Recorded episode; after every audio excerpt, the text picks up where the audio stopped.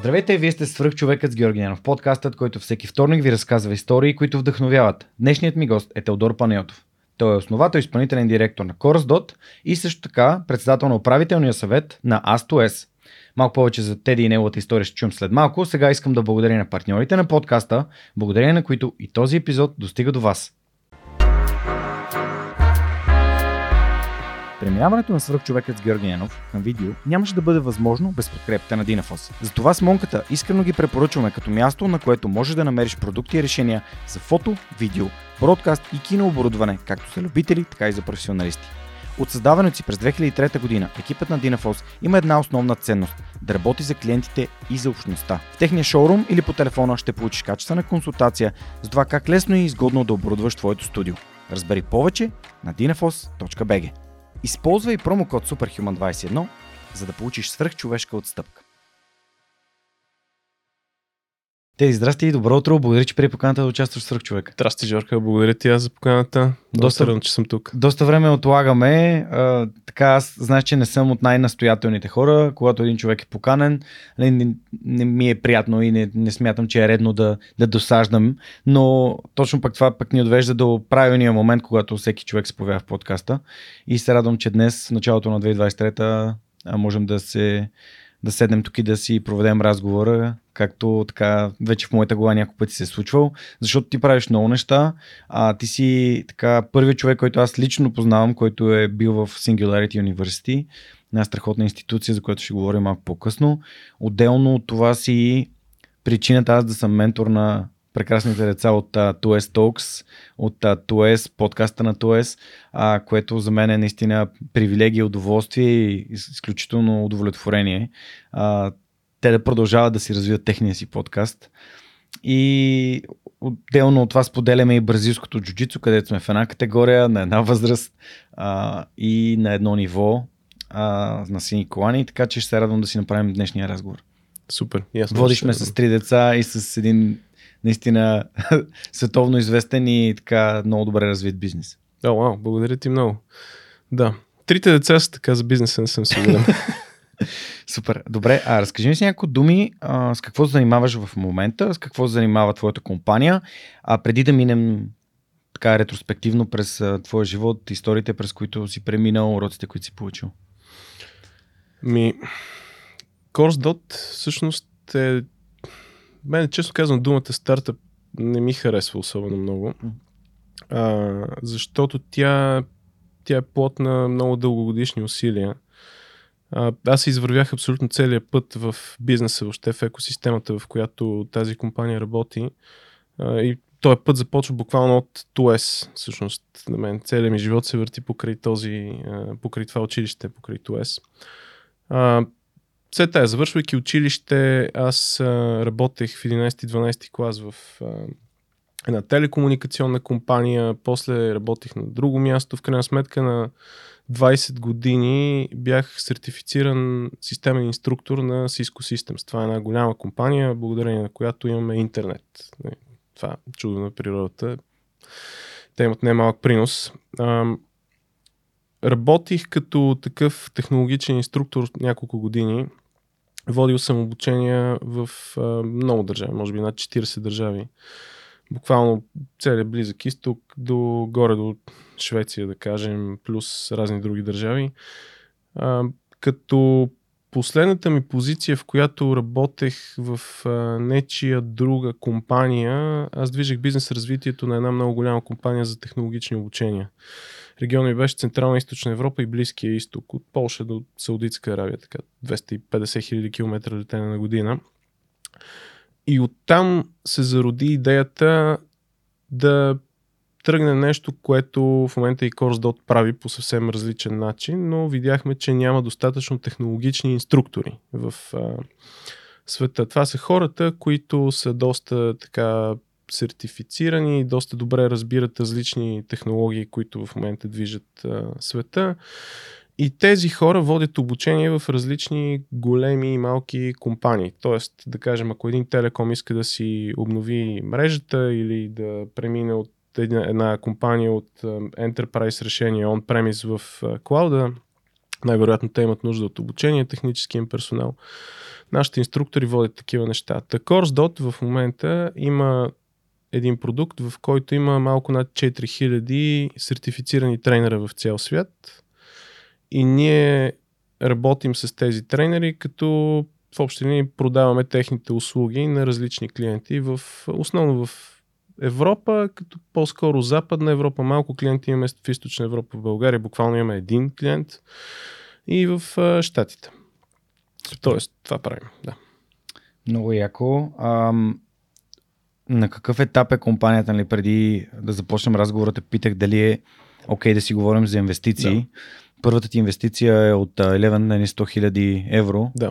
А, в началото горе-долу а, Конкретно след... ще заговорим за тия моменти след малко, но... Ще нас... кажа, да. значи компанията всъщност, ние преди да отидем при Eleven, тя се казваше IT инструктор. Mm-hmm. Имаше, си, имаше си бизнес. Ние отидохме при Eleven с един работещ бизнес, който IT инструктор представляваше, който продаваше тия тренери, само че без да има продукт, имахме една таблица, в която, знам, Жорката води, да каже Microsoft Dynamics, имам курс за Microsoft Dynamics, звънете, Жорка, можеш и другата седмица в Осло и ти казваш, мога, не мога и така нататък. Но това беше бизнес, който имаше там някакъв а, не лош оборот, като за трима души компания. А, а идеята на CourseDot, когато отидохме при тях, беше ние да направим най-големия маркетплейс за технологични обучения в света. Да. Те в това инвестираха. Ние го направихме този маркетплейс. Има го. А, това е едно много скъпо zip файлче, което аз имам в един клауд. А, няколко стотин хиляди евро струва, сигурно общо а, бяхме подценили маркетинговия бюджет няколко пъти. Не, mm-hmm. не е 30%, няколко Но, пъти го бяхте. Негативно го бяхте. Да. Тоест, реално не бяхте планирали толкова голям маркетингов бюджет, колкото бихте имали нужда. Абсолютно. Абсолютно. И всъщност е, това го видяхме в един момент, че няма как да, да стане. И се върнахме към. Защото не може да достигнете достатъчно на потребители, които да, да, да разберат за платформата. Именно, именно, защото. Просто да обясним защо да, да, маркетинговия да. бюджет е конкуренцията важен. За, конкуренцията за определени ключови думи. Идеята на това нещо беше да, то да стане най-големия пазар, представи си, най-големия маркетплейс mm-hmm. за технологично учение. Ти влизаш вътре, пишеш някаква. Да. Пишеш, да кажем, Amazon Web Services, инфраструктура обучение излизат и всичките. Ние имахме по това време 85 000 курса в а, сайта, API Connection с всички големи провайдери, договори, реселърски дискаунти и така нататък. Обаче ам, се оказа, че за ключовите пазари, на които искаме да пробием, да кажем в UK, аз си спомням, за някои от а, ключовите думички да се позиционираш добре в Google, не, защото тогава Google беше Search Engine, беше наистина някаква сума, която се мереше в стотици хиляди към милиони. За важните неща. Да не говорим, нали, да стъпваш в Штатите. И в този момент ние видяхме, че просто това, което правим, няма как да стане, защото на нас никога не ни се е получавал момента, в който можем да рейзнем пари, защото компанията расте и обещаваме, че тя в някакъв момент ще бъде 0 на 0 или печеливша. И то, някой да ни даде пари за растеж и да каже, давайте, натискайте гъста, ще изкараме пари, пари down the road, ни, никога не си получава. Mm-hmm. Винаги компанията била или на печалба, или много близко до нея, или ако е на загуба, много добре и ясно знаем защо е на загуба. Да. Та, нямаше как да резнем още там примерно 10 милиона. Това е абсурд нали, за, за такава компания в онзи момент. Mm-hmm.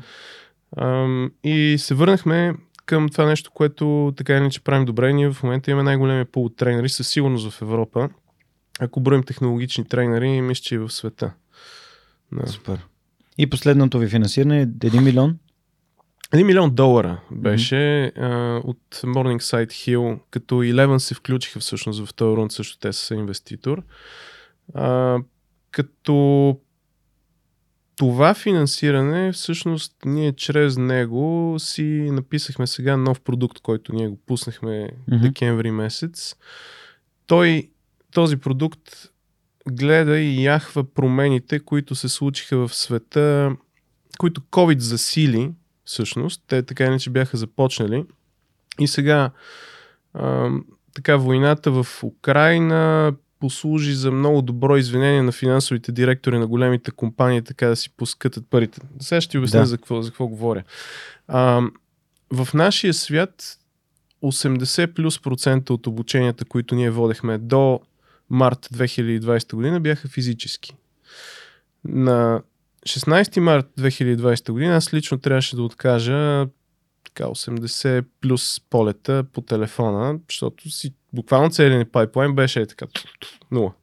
На пайплайн е броя проект, проекти, които са които договорени и очакват да бъдат изпълнени. очакваме, подписани, ще се случат. Ей сега, ей сега, ей сега ще се случат, готови съм. Та, това се случи март 2020 година и всъщност COVID засили промяната на света към виртуални обучения. Те се казват Virtual Instructor Led Training. Това са синхронни обучения, в които ти си общуваш с инструктор, но все пак не сте заедно в една стая. Иначе метода за провеждане на обучение до този момент беше абсолютно същия, както IBM са водили обучение за мейнфреймите 60-те години. Събират се едни чичовци в една стая. Един чичо, малко по-знаещ от тях, отпред сяда и почва да им води слайдове. 5 дни по 8 часа на ден. Аз като водех обучение, примерно съм имал обучение с по 1200 слайда на седмица. И, и те слизат и много знаят вече накрая. Много ги разбират нещата. А, това се промени сега в момента Microsoft Teams и Zoom са двете платформи, които силно властват в този свят. А, и в този момент ние видяхме, че всъщност а, компаниите, на които ние продаваме, основно ние продаваме на тренинг компании. Тоест ние продаваме инструктори, които след това тренинг компанията ги взима, закача към тях някакви учебни материали и някакви, те се казват лаборатории. Това са виртуални машини, на които хората си правят упражнения. Всъщност, в един свят, в който няма нищо физическо вече, Тоест не е важно, че офисът ти е, да кажем, на Tower Bridge в Лондон, имаш прекрасна гледка и невероятен кетеринг, ми ти можеш си навсякъде. Имаш Zoom, който е практически безплатен. А, ние видяхме, че всъщност основната разлика между всичките доставчици на обучение са инструкторите. А ние работим с най-многото инструктори от всички. Ние, ние същи инструктори ги продаваме. Всички много добре знаем кой какво прави. И всъщност нашия нов продукт а, свързва инструкторите директно с корпоративните клиенти, с техните Learning и Development mm-hmm. екипи, с техните HR екипи, въобще с хората, които се занимават с обучение. Често и с различни технологични лидери, mm-hmm. които в крайна сметка се вълнуват от това как ще се случи следващия проект, дали ще е on time, on budget и така нататък. Та, затова ни трябваше финансирането от Morning Site Hill. Написахме го продукта, лънчнахме го в MVP формат може би декември миналата година беше така официално. Mm. Никога не е имал официален лънч, но го пуснахме, получаваме запитвания вече от някакви клиенти. Направихме си едно entity в, в UK, в което в момента... На компания сте основно. Чакай малко да, да, Извинявам се, да. да компания, преведе някои от думите. За... Компания в UK направихме под компания на българската и в момента търсим търговци. Така че ако някой ни да, гледа, това е супер яко. търговец, който е базиран в UK и познава корпоративния пазар на Learning и Development, може да ми пише. Супер добре. Естествено ще има а, линкове към теб, твоите социални профили, а, тези на CourseDot в LinkedIn, а, където хората могат да свържат. А и ако не успеят да свържат, могат директно да им пишат на мен и аз ще направя така, че да свържете. Супер. За мен това е нали, win-win сценария, който винаги съм искал подкаста да има, когато готини хора правят смислени неща, откриват а, други готини хора, които пък търсят възможности да, ам, да бъдат част от този балон, който аз го наричам, mm-hmm. който и двамата с теб живеем. Абсолютно, трябва да си го разширяваме. И балон. си го разширяваме от, отвътре, както нали, аз тук малко от гледна точка на чисто гражданската ми активност а, се чувствах доста сломен последните няколко месеца. А, и си казах, ми, то какво зависи от мен да продължа да правя това. Mm-hmm. Защото когато го правя, това е най-голямото въздействие, което мога да имам Абсолютно. на средата. Супер, тази история е много яка. Разказваме, за да може хората горе-долу да придобият представа кой човек, с когото си говорим днес. Тоест компанията, която ти ам, си основал и която ръководиш а, в момента е на световния пазар, разпознаваема като а, лидер в а, IT, нали, в IT инструкторската среда. Да, за добро или лошо, наистина кучетата ни знаят. Изглеждаме като много по-голяма компания, отколкото всъщност сме. А, сега, последно на последната голяма физическа конференция, като бях от Microsoft, ни бяха събрали в Лас Вегас. Там всичките CEO-та на големи компании, те наистина там големи компании. Едната mm. направи спак и се мърджан с един свой конкурент. Сделката беше примерно милиард и нещо долара. Wow. И аз там. И всичките знаят кой съм. Много смешно беше. Но така. Това ми напомня за Fight. А, едни други прекрасни хора и Косто Йорданов, който ми е гостувал в подкаста. А, хора, които не знаят, има Fight правят стриминг, т.е. излъчват онлайн боксови, основно боксови събития. Бяха придобити от Трилър а, и никой не знае, че са компания от 30 души в България. Нали? Общо взето те не са позиционирани така. Те са но всичко се случва в България, всичките нали, хора. Основните им хора са в България, естествено имат си. Така че има много яки български компании, които са си български компании, без значение, че имат юридически лица в Америка или в Англия. Пехок. А, за да назовем един еднорог в разговора. И така. Добре, а, Теди, м- нека да се върнем назад във времето. Всъщност а, ти си възпитаник на ТУЕС. Да. А, ама да стъпим една стъпка по-назад. Нали, какво те отведе към ТУЕС като, като дете? Ами, аз почнах да си играя на разни компютърни игрички, може би като бях на 3 ми е първия спомен, на правец 16 имаше в офиса на баща ми mm. и там хеликоптерчета, големи дискети, буташ дискетата, тръгва играта и така нататък.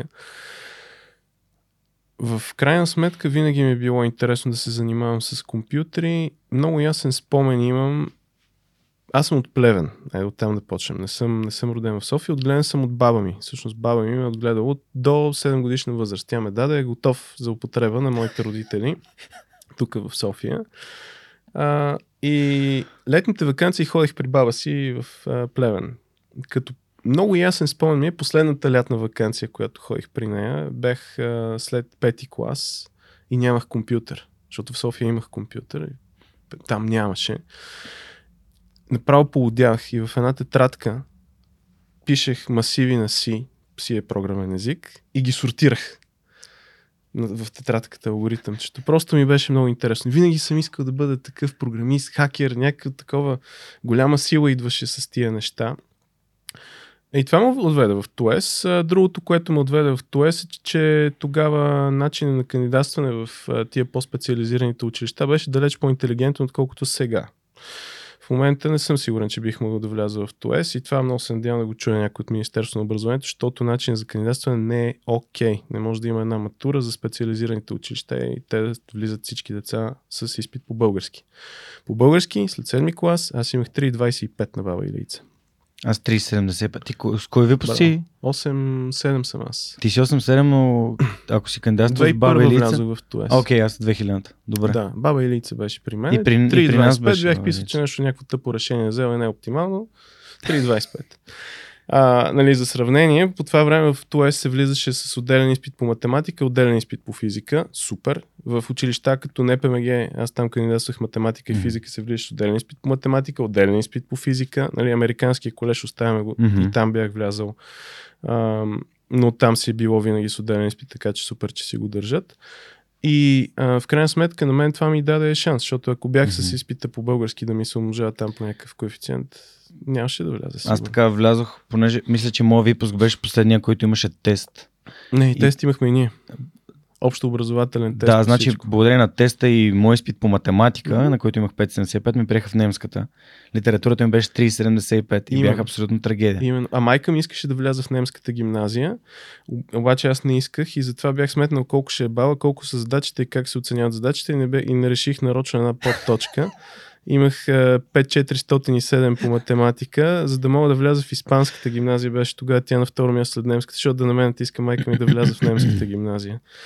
Щехме да се познаем от доста по Ми щяхме да се познаваме. Ние имаме доста общи приятели от гимназията, от а, моето предишно училище, от 125 от твои съученици. Но, така не, че а, моите родители ми даваха шанса да си избера къде да, къде да уча. Аз избрах това, защото ми е много интересно и въобще не съжалявам за това, mm-hmm. за този избор. Ти си влизаш хардвер. Не, а, тогава не се влизаше хардвер или софтуер, а беше след 10-ти клас. А, това беше mm-hmm. предмет на собствен избор, плюс mm-hmm. комбинация от това с какъв бал си. А, често казвам, аз имах бал да вляза и двете, но ми беше по-интересно да уча хардвер. Така че се записах в специалността хардвер, но пък същевременно имаше по това време академичната свобода да ходиш на лекции при други хора, които след това не те изпитват, но няма проблем да отидеш. Mm-hmm. И съм ходил на буквално бяха като лекции, сега часове по разни предмети, които не бяха в нашата специалност и това беше напълно окей. Okay. Един от другите хора, които са ми гостували в подкаста и ученици на ТУЕС е Ники Мотафов от Аксидия. Mm-hmm. А, и той спомена за, за това какво, каква е ролята на това училище и как той по късмет попада там, тъй като а, отварят нова паралелка и той се мести на втори учебен ден, се мести от училището, в което е прият в новата паралелка в ТОЕС. Така че а, има и други готини хора от ТОЕС. А, разкажи ми за всъщност за тази така случка, която реално те поставя на този път към мрежовите технологии и системи. Да. А, по време на нашия лагер от Twisted Jiu-Jitsu в Тетевен, тук началото на лятото, си спомням как бяхме седнали да обядваме с теб и си говорихме и ти разказвах как искам да отида в училище, така да разказвам за за успеха, за успешните примери, за да може, когато децата и учениците и студентите видят тези примери, си кажат, вау, нали, това е нещо, което е възможно и за мен. А, ти ми беше разказал за един наш общ познат и случка, която аз нямах никаква идея, че се е случила. Да. Често казвам, то не съм сигурен, че и Влади имаше идея преди това, аз му я припомних, но абсолютно така е. Значи, случката се случва 2003-2004 година. Не, 10-ти клас mm-hmm. бяхме.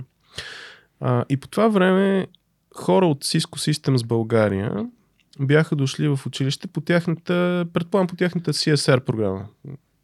Преди да е модерно. Social Responsibility програма, да. да, да кажем да боядисат една стая и да донесат още там някакви неща. Нещо да помогнат на училището. Те хубаво боядисват с гащеризони, шапки и така нататък, валеци мечета, но същевременно излизат един по един и си говорят с групи заинтересувани ученици. Стаята беше тъй така, в която си говореха с нас. И дойдоха да ни водят лекции Здравко Николов и Влади Янков, които са в момента съоснователи на компанията, която стана Equinix в България. Най-големия дейта център в България. Единственият дейта център в света, който Amazon Web Services, като го виждат, го приемат без да имат забележки. Всички други ги връщат по няколко пъти. Невероятни професионалисти. И тези хора ни разказваха за своя път след училището. Те са, да кажем, един е първия випуск на ТОЕС, другия е там трети, четвърти, няма никакво значение. Но са от ТОЕС пак. Абсолютно. Те за това се връщат в училище. Те за това се връщат в училище. Mm-hmm. В това училище винаги е имало културата да се обърнеш и да върнеш обратно. Някакси през годините се е заформила и, и това е нещо, което до голяма степен помага да, да бъде училището това, което е. И в, в този разговор те ни разказваха какво работят, какво правят. За мен изведнъж се откри една нова вселена, в която аз си казах, окей, аз видимо не ставам за програмист. Тогава бях усетил вече, че не ставам за програмист, защото не съм достатъчно методичен, не ми е интересно и така нататък. Може би мога това да го правя. И бързо, бързо майка ми ме записа на така наречената Сиско академия. Имаше тогава в Минно-геоложкия университет Сиско академия. Започнах да уча а, мрежови технологии, които по това време не се учеха в, в ТОЕС. Сега в момента не е така, има си цяла специалност мрежови технологии. В крайна сметка на 16 години аз имах професионален сертификат, CCNA се казва Certified Networking Associate и мисля, че на 17 бях, когато започнах да си работя системен администратор по специалността с съгласие на родител, половин работен ден и така нататък. Завършвайки училището, аз а, работех пак на официална работа в Orbitel. Това беше един великански телеком тогава. Много як, страшно много научихме всички, които работехме там. Като системен администратор, основно на нощни смени, благодарение на този разговор, който Влади и Здравко тогава проведоха с нас. Тоест аз тръгнах по един път, в който започнах да се занимавам с компютърни мрежи, намерих си работа, завърших училище, изкарвайки все пак някакви парички, които да ме карат да имам по-добро самочувствие, да виждам някакъв потенциален път напред. Буквално деня след абитуренския бал ме взеха в Сименс на работа. Беше ми интервюто след абитуренския бал. Не го помня, но ме взеха. А, и продължих по пътя на мрежовите технологии, докато аз ти казах, на 20 години бях сертифициран системен инструктор и най-младият експерт сертифициран на Cisco Systems в Европа. Това е един изпит, който поне на времето беше цял ден изпит в Брюксел. Отиваш там и те препитват цял ден, конфигурираш разни неща и го гледат. И това ми даде началният тласък в живота, защото и замисли се колко хора имат така ясно начертан път на тия, на тия години. Същевременно а, за, си работех по специалността. Тук mm-hmm. съм правил дизайна на мрежите на редица важни международни компании. И, и всъщност аз излизайки от училище бях готов, знаех какво, какво искам да правя. Даже по средата на училището знаех какво искам да правя и това ми спести страшно много време, душевни тързания, лъкатушене, това ми е интересно, това ми е интересно и така. Много, аз съм изключително доволен и за мен е, а, това, което Влади и Здравко направиха тогава е страшно важно и ние затова се опитваме да го репликираме в момента максимално много в, в училището. Още честно казвам, според мен на ниво държава ние имаме някакъв сериозен маркетингов проблем в образованието. И аз съм много щастлив, че ти работиш много усилено в, в тая посока с такъв голям импакт, защото ако едни деца на тая възраст, в която са много лабилни, не, каквото и да си говорим, тинейджерите са, хормоните джаскат нагоре-надолу и дай им нещо интересно да мига. Ако видят един пример, който е истински човек, който има бизнес, който прави нещо смислено, ти можеш да им промениш ма, буквално целият живот. Буквално той е човек, който е щял да бъде пълна дупка, да вземе да стане нещо смислено, да направи нещо смислено със себе си, с живота, с екосистемата, с семейството, с приятелите си. И това е, да, може би един от по-важните разговори, който ми се случил в живота. Той дори не беше насочен към мен. Аз бях едно от 30 деца в стаята. Мгм. А, то личен пример, колкото и да си даваме сметка а, за него сега, нали, когато водим разговори с различни хора и споделяме нашия си път, всеки си препознава на различно място в историята. Затова е много готино, че и ти днес ще разкажеш нали, твоя, твоя преглед и твой прочит на това, което се е случило и реално това, къде те е отвело, защото а, този, тази автентичност и непринуденост на разговорите тук а, са причината да получавам стотици съобщения от хора, които намират нещо полезно М. за себе си почти за всеки разговор. А, добре, има и други важни неща, които се случват в а, твоето средно образование. Тренираш бойни изкуства и съответно там запознаваш с, в училище запознаваш с жена си. А, да. А, това си е, защото ти каза нали, да намериш, защото някои хора откриват себе си през семейството си, други хора през хобито си. Ти реално си открил професията си в училище и не само. Да, доста неща. Та, ам, ще говорим малко по-късно за прехода ти от бокс към, към бразилското джуджицу, но да те върна на, на, на училището, на ТУЕС а, и всъщност на АСТУЕС. Разкажи малко повече, понеже вече каза за тази, това желание на, на хората от училище да върнат обратно, което е не е нещо, което е отскоро, това е нещо, както каза и за, за Влади за Здравко, нещо, което се е случвало, то е систематично се случва в, в това училище. А какво представлява АСТОЕС и ти какво, нали, какво вършиш него като а, управител на а, а, председател на управителния съвет? Да. Ами, АСТОЕС е едно NGO, не, НПО, Неправ- неправителствена организация, която за първи път почна да се говори за нея, може би 2014 година, 13-14, Мгм. там някъде, преди доста време. Беше се върнал един а, младеж на име Явор от Штатите, който се занимаваше с едни супер сложни симулации там. После е завършил MBA в, а, в Лондон и така адски, адски умен пич.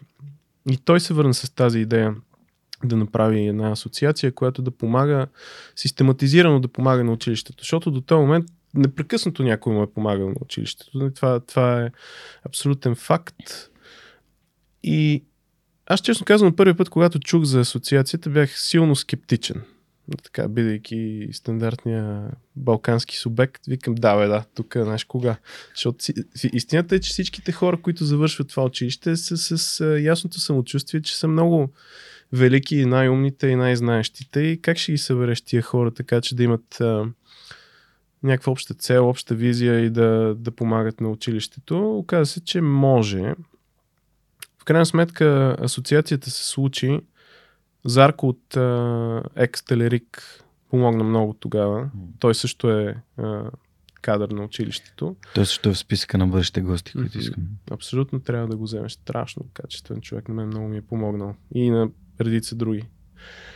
И в крайна сметка аз съм в управителния съвет втори мандат в момента, т.е. сега ми е пета година. Преди това съм помагал неофициално, т.е. разбира се, бил съм на всякакви срещи на отворени и затворени врати.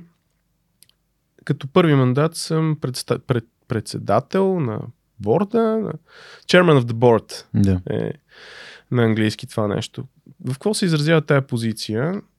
Тя е такава, в която човек не трябва да търси никаква благодарност. Това, това ми беше ясно от ден, от ден първи и тя не е публична позиция. Тоест, може би 10% от нещата, в които работя, аз и част от колегите ми излизат наяве и така става ясно по какво сме работили. Страшно много неща правим, с страшно много хора говорим, но да кажем, рейнджа е от а, шофьорче на бус.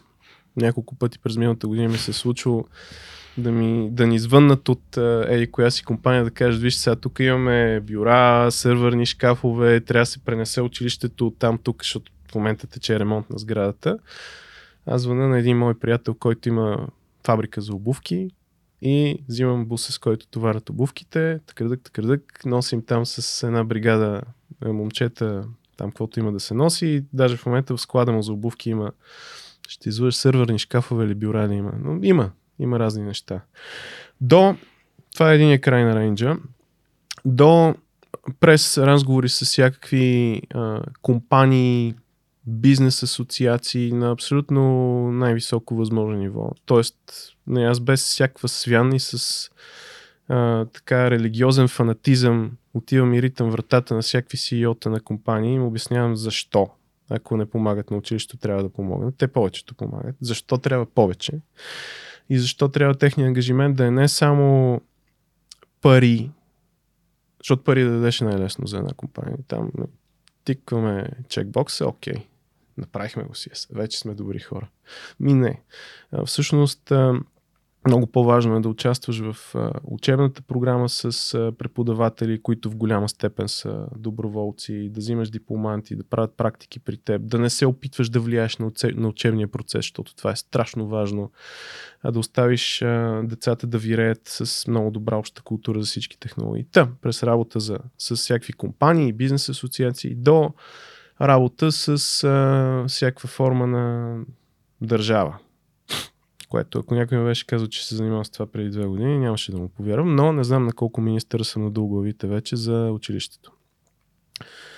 Ам, пак ти казвам, може би 10% от това, което правим, излиза така наяве, пишем някакви статии за него. А, в борда сме 5 човека, всичките сме доброволци, ние пари не взимаме, пари даваме и време даваме. А, а иначе асоциацията си има изпълнителен директор, Кики се казва жената, Да. тя е изключително добре Кирилка. си. Да, тя изключително добре си движи нещата. Даже а, с нощи ми писа, че хакатона на училището влиза, ще влезе като добра практика на ЮНЕСКО. Много скоро. Както е. Да, на ден го потвърдиха. Карина познавам нали, от, стар... от възпитаниците. Между другото, сетих за още един човек, който е гостувал в подкаста и от ТОЕС, Алекс Попов. Мгм. Него не го познавам, само на здрасти, О, здрасти. О, задължително с него Да. би могъл да проведеш невероятен разговор. Да. Та, това е асоциацията. Целта е да помага максимално много на училището по всякакви начини, които са възможни. А, асоциацията без да съществува училището, тя не е някаква самостоятелна конструкция, която да, да може да вирее така от само себе си. Нейната абсолютна единствена цел е да помага на училището то да върви добре. Наистина тия хлопета, които а, влизат вътре и излизат от там, наистина да са бъдещето на българската и международната IT индустрия. Наистина да са научени на някакви неща, които им позволяват да са конкурентно способни и да продължат образованието си, защото в интерес на истината Моето лично мнение и статистиката го показва, че е важно да продължат образованието си, не да почват да работят веднага. Или ако работят паралелно да, да учат нещо, но те излизат едни добре завършени начинаещи джуниор специалисти по всичко. Може да ги насочиш в абсолютно всякаква посока от компютърна графика през интелектуална собственост. В борда буквално в момента имаме един човек, който е адвокат по интелектуална собственост в Брюксел. А, до разработчици на игри, до програмисти на много ниско ниво за всякакви неща.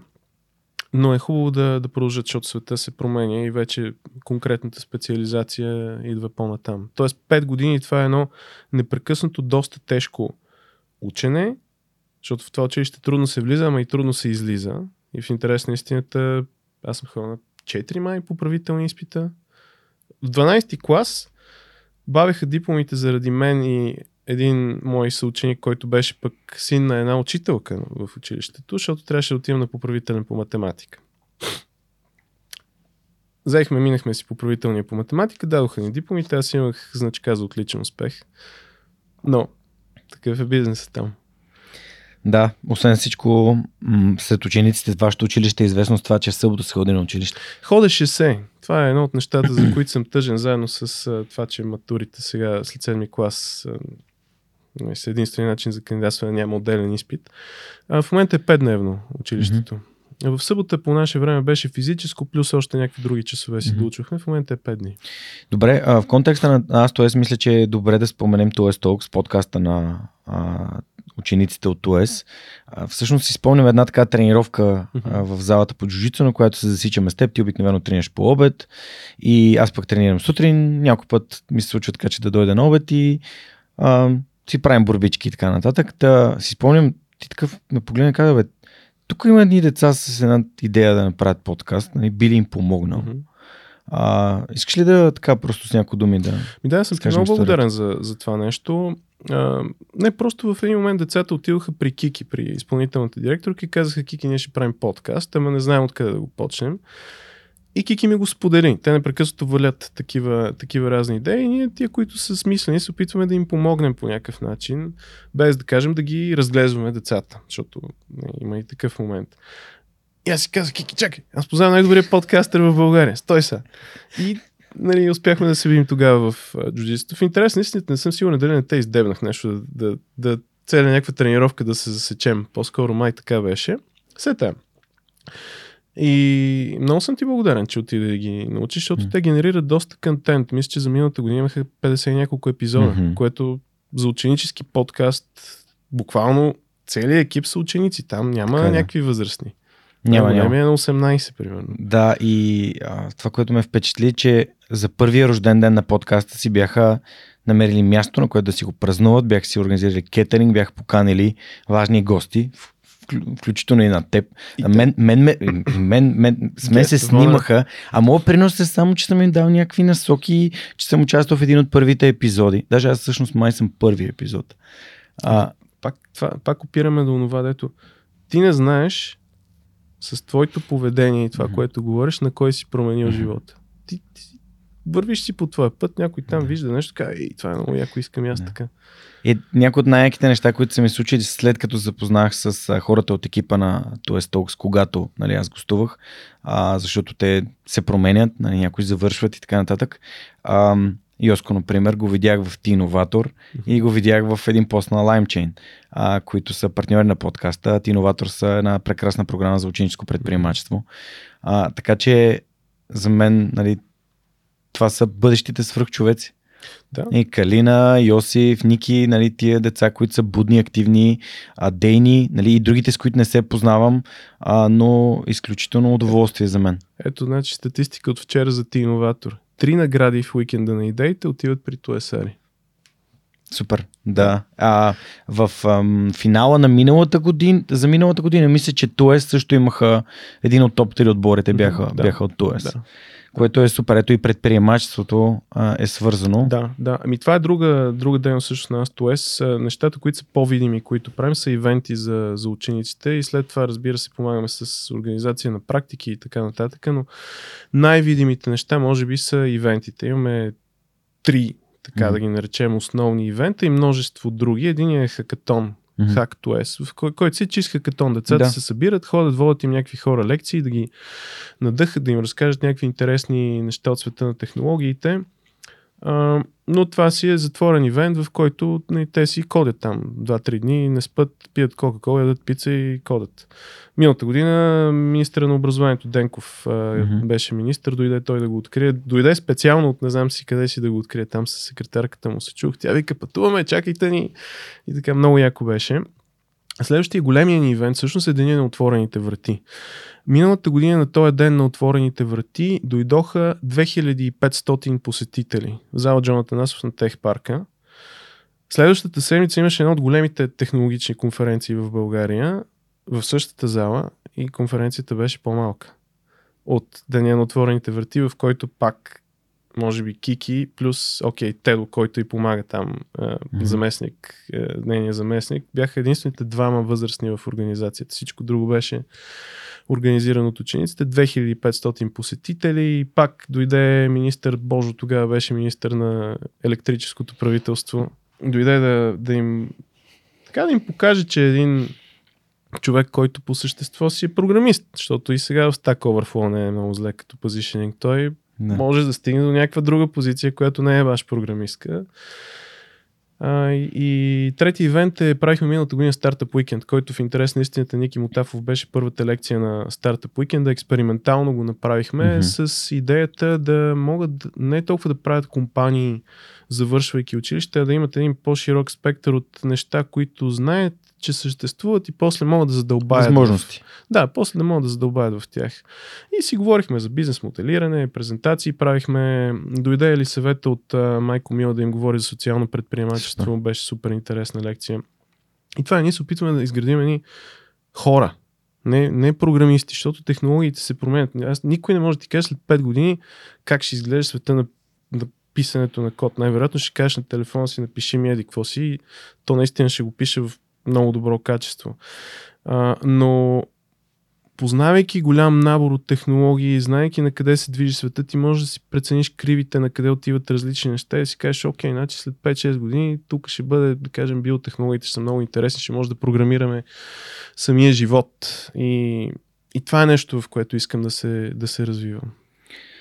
Тук е каза нещо много важно, именно, че трябва да развиваме добри и качествени хора. Uh-huh. Това е моят приятел Христо Нейчев, а, един от хората в ST6, а, като беше, нали, ми беше споделил, че всъщност идеята на организацията, на тяхната компания като такава е хората в компанията да се развиват, нали, а не да изкарат повече пари, не да имат повече клиенти. Ами когато имаш по-добри, по-качествени специалисти и хора, които им е приятно да общуват с другите хора в компанията, резултатите съответно се подобряват а, и по-дългосрочно. Абсолютно. Ми, даже наскоро четох някакво проучване на Google, което беше свързано с а, най- най-добре performing teams там. И едното от нещата точно беше да имат такова psychological safety. Така че се чувстват добре, да могат да си критикуват един друг, да си споделят фидбек. Mm-hmm. Това е супер важно. Добре, ам, всъщност нали, споменахме ролята на ТОЕС и така нататък. Разкажи ми за това как се появяват бойните спортове в твоя живот и какви, какви са ползите и бонусите, които ти си открил, през какво си преминал. Да, ами аз винаги съм искал да бъда нинджа или Брусли, или там някой от Mortal Kombat, то тогава беше, или Street Fighter, повече Mortal Kombat от Street Fighter. Mm-hmm. А, първото нещо, на което се записах да тренирам, беше плуване. Майка ми е записана плуване. От втори до седми клас тренирах плуване. В 8 клас реших, че ще играя баскетбол. Си мой приятел отивахме да играем баскетбол в ЦСК. На летния лагер след 8 клас... При Варадинова ли? Не, при Лачезар, Лачезар, не знам кой okay, беше. добре. След те. Че най-добрият ми приятел играеше баскетбол в ЦСК и Варадинова водеше нали, 8-6 и затова Да, не, 8-7 бяхме преди Лъчо. И след това ходихме на един лагер в Ахтопол, който беше такъв ОФП лагер и на този лагер аз бях на първо място. Тайт, с още един младеж там по точки нещо, но нали, тичане, скачане, всичко ми беше топ. Треньора ме гледа, гледа, вика, бе, Теди, не си за този спорт. аз там играх защита, бутах ги хората. А, и се озовах а, всъщност 2002 година в една зала в пето помощно училище Светулка, в която тренирахме джит кондо. Джит Кундо е всъщност бабата на Mixed Martial Arts, измислено от Брусли. Пътя на пресичащи умрук, да кажем, може би да е превода. А, Брусли е бил много напред за времето си, ама страшно много напред. Той първи така комбинира множество стилове, адаптира всичките неща спрямо своето тяло и негова е философията, че ти трябва да си адаптираш нещата и да правиш нещата, които ти работят. А не, примерно, ако не си разтегнат, сега какъв е смисъл да риташ по тавана? Като най-добре е да риташ човека до кръста. Тъп, примерно, да кажем, работещ. А, и там тренирахме Kune Do, което има комбинация от всички неща. Там има wall kicks от Muay Thai, има малко бокс, има доста взето от Wing Chun, всъщност ръкопашния бой, особено с ръце, позиционирането и на краката. Има там един облик кик, който се коляното отвътре, доста играе. И играхме и бой с пръчки и с ножове също. Играхме малко ескрима, така, с разни хора. Това нещо се казваше и масти институт по бойни изкуства и специални тактики. Така много гръмко име, но тия хора наистина те тренираха и да кажем барети и разни други полицаи. Нали, как да стрелят и как да обезоръжават хора. Ние това не сме го играли. До пръчки ножове стигнахме. Там мисля, че 3 години прекарах общо да тренирам. Междувременно с едни а, познати приятели от там почнахме, се отделихме като групичка, играехме Винг Чун в един апартамент, един охранител ни обучаваше. Той беше такъв доста street fight, self-defense Wing Chun. Нали, буквално как да убиеш човека, без такива разни хубости. И в един момент пък а, баща ми го видя цялото това нещо. Моите родители, двамата са бивши спортисти, въпреки mm-hmm. че в момента са професори, един е по неорганична химия, другия е по обогатяване на полезните изкопаеми. Но майка ми е бивш лекоатлет спринтьор, баща ми е бивш боксер. Вика, ти що не отидеш на бокс, тук ти удари се много тъпи от винкчу те, не, нищо не правят. Викам, дай добре, дай да видим. И наистина на бокса, на нали, бокса е доста приложимо бойно изкуство, въпреки че в главите на много хора бокса не е бойно изкуство, той си е страшно, страшно приложимо нещо. Има доста интересни хора, които по мое време аз съм научил много от треньорите си. В ЦСК бокс играх там няколко години. При Коца Железото ми беше основен треньор и Мишо Таков, който все още двамата са си напълно валидни треньори. Това беше до към 2006 Тогава бях в топ форма. Абсолютно плочки, мускули, всичко. 2006 обаче завърших училище и ми се случи Сименс, които ме взеха на работа, както ти казах, след абитуренския бал. И в Сименс имаше стол служебен стол. Безплатен или там почти безплатен. Нещо много смешно се плащаше.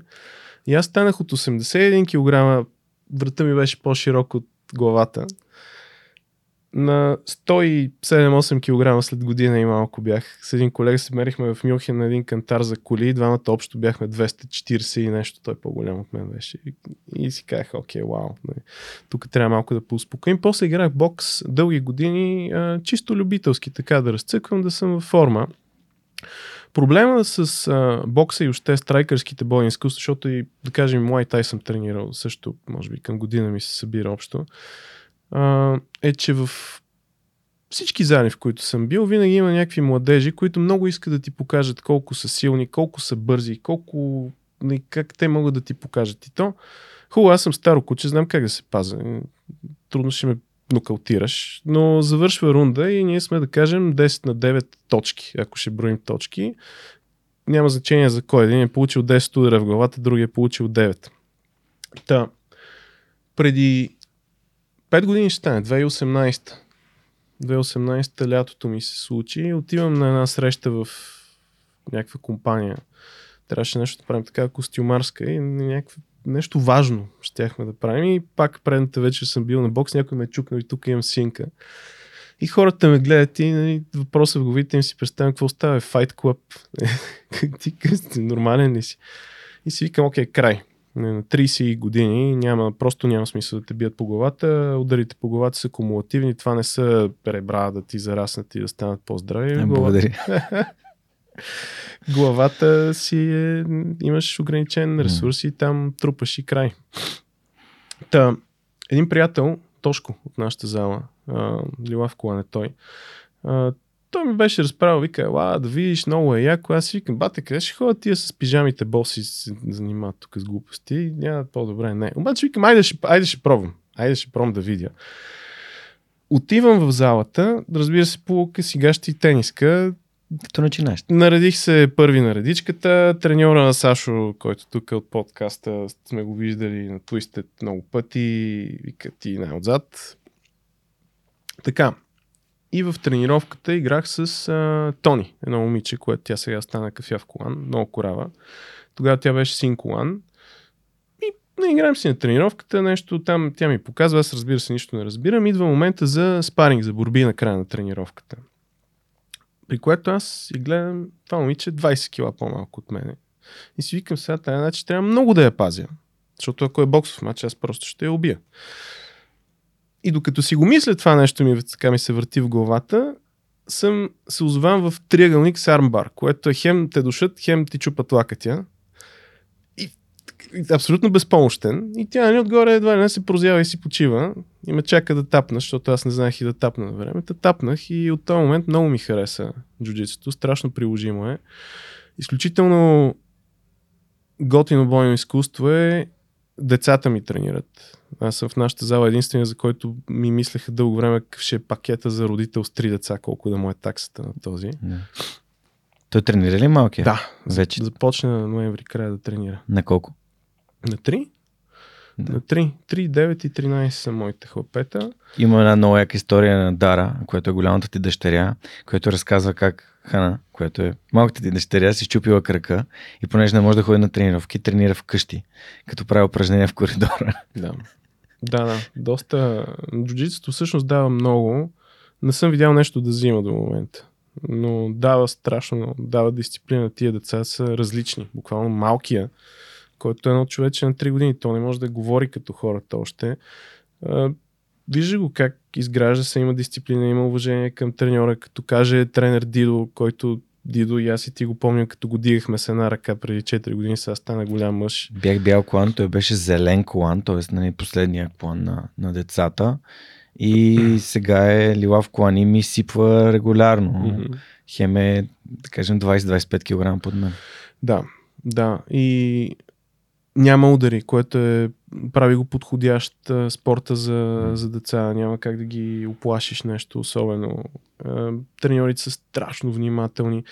И тая цялата култура на acceptance, някакси тя е навсякъде. Аз, Приемане. а, да, аз на, на, в всяка държава, в която ходя, съм си поставил за цел да отида на джуджицу в дадената държава. И бил съм в, а, в Вегас, бях. Идват хора, татуирани, такива мексиканци. Е, бро, what's up? Нали, прегръщат се, опитвате се да се убиете, нали, изкъртвате се, след това пак също супер приятели сте.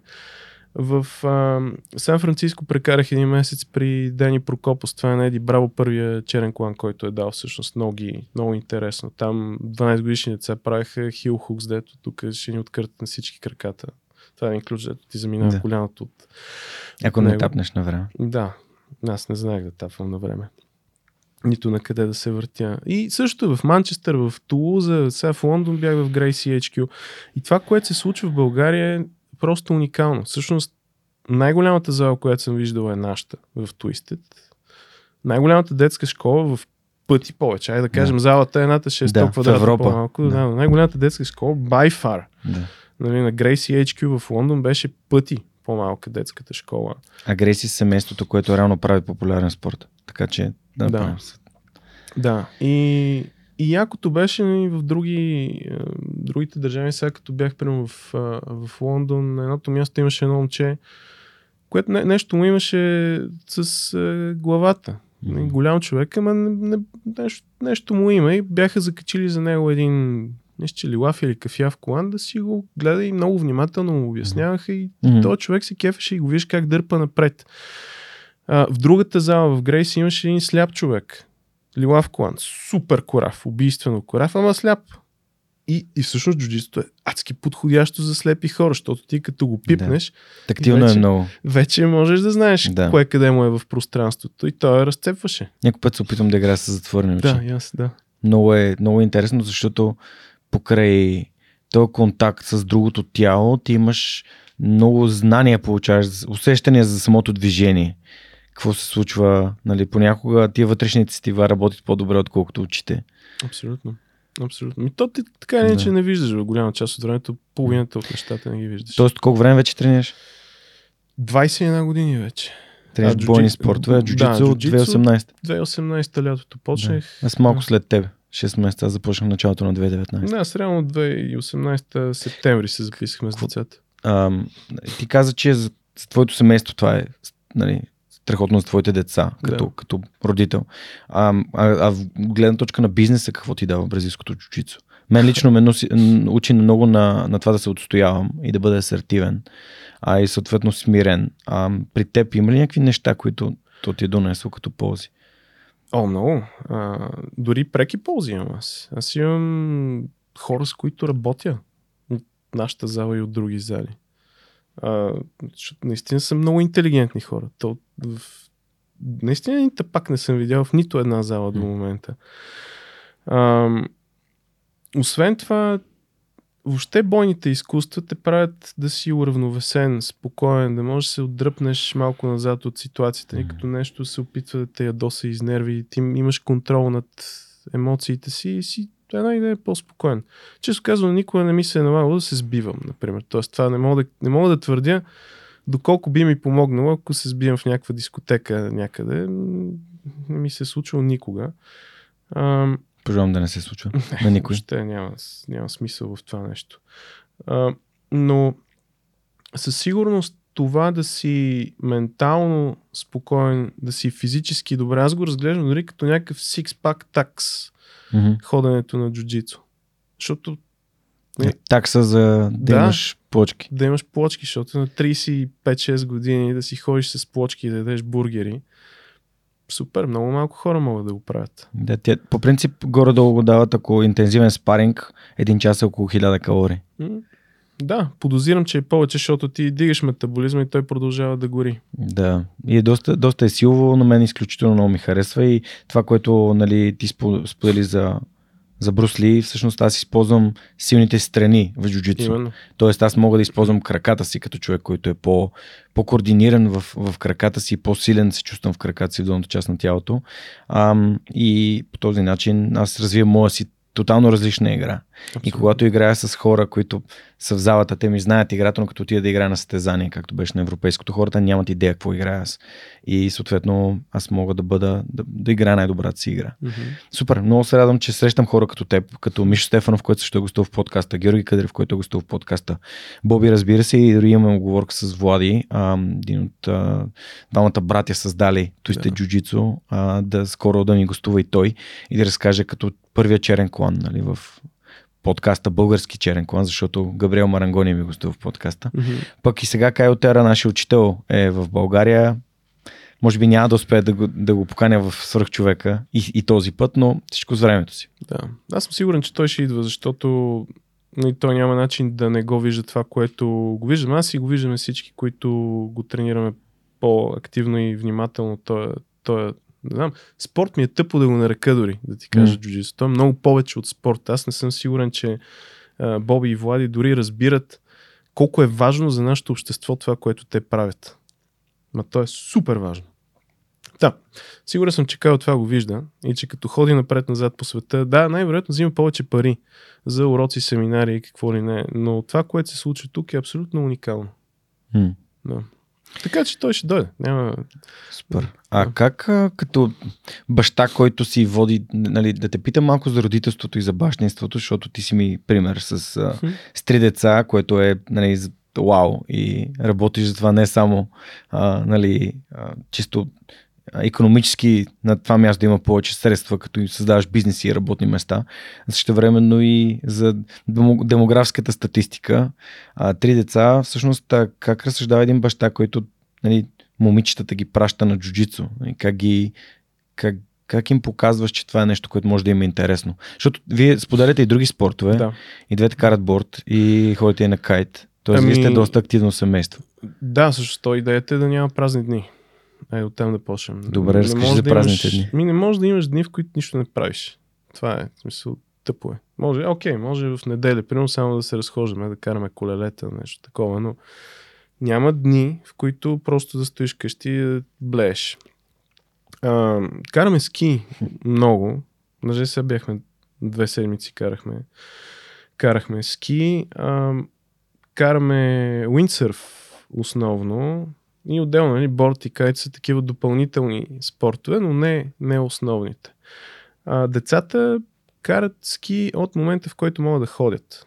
Включително и сами малкият ни 3 годишния син, той си кара ски в момента. Сега, уиндсърф не може да кара, защото е много сложен и физически труден, труден спорт. В интерес на истината, аз единственият път, в който успях почти си скъсам едно сухожилие, беше на уиндсърф, а не на джуджицу. Та после един месец се нагласихме. А, те са свикнали да спортуват от малки. В, и, и аз дълго време търсех някаква форма на спорт, който обаче да води до някаква двойна полза. Сега, това си е моя теза, но аз почти не правя неща, които да ми носят само една полза. Трябва да носят няколко ползи. И в този смисъл джуджицото и въобще бойните изкуства, да, те те държат във форма. Да, ти си добре психически, защото нали, си изразходил всичката лоша енергия и така нататък. Да, срещаш някакви готини хора, обаче същевременно ти имаш възможността и все пак, ако стане нещо, да може да се защитиш. Най-вероятно нищо не става, защото всички други покри теб знаят, че може да се защитиш. На голямата ми дъщеря беше замахнало някакво момченце преди две години да я удари в училище. Тя вика, аз само се гмурнах и му избегнах удара и така го съборих с един дабл лек и се качих отгоре върху него и го питах, ще продължаваме ли? И он е се разплакал. Младеж, не го е била, защото ще изключат от училище, но не, това беше резултата от замахване. А, та на мен много добре ми подходи точно в тоя, тая част на пъзела, която ми липсваше джуджитсото, защото не бих записал, особено момичета, честно казвам, на бокс или муайтай, които са много практични спортове, но са, аз си говорим истината. Момичета с чупени носове не са много красиви. Или зъби. Да, а шанса там да се случи това е много голям. Много, много голям. Та, те от към спортна култура бяха, бяха окей, корави са, корави са децата. В интерес на истината, мисля, че ги натисках да ходим първите 2-3 пъти и трите деца. След, след това някакси тренерите, залата, обстановката, другите деца, някакъв peer pressure, но те сами си искат да си ходят. И вкъщи винаги заплахата е била, искаш, искаш сега да кажа на тренер Иван какво да прави? Искаш сега да не ходиш на джуджицу? Искаш ли да те отпиша? И става едно, не, не, не, аз сега, сега ще тук, ще изфърля букука, си напиша домашното, какъвто е там, каквото трябва да се направи. Това е част от техния живот. Абсолютно. С Дара бяхме заедно в, в Дъблин. А, тя е Моника. Нали, с теб се видяхме там, ама ти си имаше задачки и си действаше пък. А, нали, те състезаваха и аз състезавах. И, и Хана спомня... се състезаваше. И Хана се състезава, да, да но нали, ние бяхме малко на бар, на, на, на вечеря да, да. с останалите и с нея не успяхме да се видим, но а, беше много така за мен готино усещането, че аз и тези деца на по а, на колко? 16? 13. На 13, да. Значи, дъщеря ти на 13 и аз на 36 сме на едно и също състезание някъде в другия край на Европа. Тя е на европейското с деца, аз съм си на моето си, а, а, моето си състезание там в Дъблин и изподелям това нещо. И с нея можем да си говорим за джуджицу, въпреки че не делят толкова много неща. Като години, опит, образование и а, са много такива деца, много уважителни, подхождащи към другите с, ам, както и тя, както и Моника, нали, другото момиче, което там е на 13-14 двете обикновено се борят една с друга, което дига нивото безкрайно. Ами да, тъжното е, че нямат конкуренция в България. Това е нещо, по което със сигурност трябва всичките да работим и треньори, и родители. Mm. А, защото истината е, че за тях, нали, особено момичета, в, а, са, те са доста развити като физически смисъл. Те са тежка категория, поне Дара се води там тежка категория. А, няма много конкуренция. И това, което се получава е, че те са първи на село най-често. Mm. Даже на едно от състезанията ги бяха пуснали с жените да играят. Едната игра с някаква на 18, другата с някаква на 20. Биха ги, супер. В смисъл, не, му, кажем кой кого би Нашите момичета малки, жените. децата биха жените, да, децата биха жените. Но би било хубаво, ако повече родители си записват децата. Мгм. Защото това е едно нещо, направо буквално като пандемия от затластяване има в момента М. в училищата. Аз го виждам и в а, училището, в което са моите деца, и в а, Туес, и на други места. Половината деца, че и повече от половината са си дебели. Няма какво да го шугъркотваме. Са, това не е нормално. М. Тия хора ще израснат нещастни. Защото те няма да се чувстват добре в собственото си тяло, защото цялото общество ще им го натяква. И защото няма да могат да правят неща, които иначе биха могли да правят. Мгм. Като да карат ски. Като да всичко, да. Колело. Защото, защото дори карането на ски, в крайна сметка, то ти натоварва колената. И М. шансът да скъсаш колени връзки, ако Си по-тежък. 110 кила е много по-висок, отколкото ако си 75 кила. Това е нещо, което за мен е голяма загадка, защо още не се случва физкултурата в училище и в, и в семейството. То всичко, То тръгва, там започва. всичко тръгва от семейството. Супер. Това е много як начин на разсъждение и те питам като нали, човек, който аз също искам да имам деца и съответно да ги, ам, да ги включа към, към, към джуджитото и да, да получат нещата, които аз не съм получил, защото аз, мен футбол ми беше в главата, така че Футбола става пак. Мисля, въпросът е да се тренира нещо. Въпросът Да. е децата да се Да. движат. Само тук преди да затвориме малко темата за джуджито, да не ставаме да не отекчаваме хората. Във всеки един от големите областни градове има клубове по бразилско джуджицу. А, има в Пловдив няколко клуба, в Стара Загора, в Бургас, в Варна. А в Плевен имаме дори наш клуб. В село Чавдар има клуб. Разбира се, в Рус специални поздрави за Митко. А, така че има и съм сигурен, че пропускам и други места, където Да. има клубове по бразилско джуджицу. Това е нещо, което според мен ще става все по-популярно и колкото по-рано хората започнат да го, или поне го опитат и разберат не е тяхното, толкова по-добре. Абсолютно, абсолютно така е. Добре, а следващото нещо, което съм си записал да те питам, всъщност ти, ти вече го спомена, един от хората в общността на свръхчовека се опитва да възобнови любовта към велосипедите. Той е създател на една а, идея, която се казва Откри колелото. Ти каза, че караш колело. Мгм. Та, колко често караш колело и защо караш колело? Ми опитвам се колкото мога по-често. Аф, защо го карам? То, то има само предимства. Карането на колело няма някакви недостатъци. Може би ако вали нещо да ти е мокро, но аз си купих електрическо колело миналата година. Сложих му отпред една седалчица за Сами, който тогава беше на две, да мога да си го возя на детска градина и в общини всеки ден, в който мога да карам колело, карам колело. Първо се чувствам добре, защото се раздвижвам, слагам си слушалките, слушам си някакви подкасти. Те имат такъв специален режим, че чувам и останалите коли, т.е. не съм съвсем глух, няма да ме прегази някой. А, много е по-добре, отколкото да стоиш в задръстване и да се дразниш на всички останали. Единственият проблем е, че малко шофьорите, останалите не са в а, добро състояние да те пазят винаги, защото просто не знаят как се кара колело. Но има прогрес. Има прогрес. Аз в училище, като бяхме, карах страшно много колело. Спрямо сега хората спират по пътеки и пазят велосипедистите, доколкото могат. Много, много по-добре от, от преди. Така че вървим напред като, като общество. Не, не плащаш паркинг, не плащаш нафта. Не, просто жестоко е. Може да минеш от всякъде. Моето е такова офера от колело, така че аз мога да дразня всички еднакво. Мога да дразня пешеходците в парка и колите по пътя. Много е хубаво. А, и да, горещо препоръчвам. Супер. Ам, след това искам да ти задам въпросите на нашите приятели от SMS Bump, които сега са ни ги изпратили. Я да видим. О, вау, окей. А, това е компания, която знаеш много добре какво О, да. представлява. Знаеш, познаваш Мишо и, и, и Георги. Да. А, първият въпрос от а, колегите от, а, и от по SMS Bump е от Биби. Малцина инвестират време в гимназията, която са завършили, както ти правиш. Какво те мотивира да обръщаш това специално внимание на средното образование?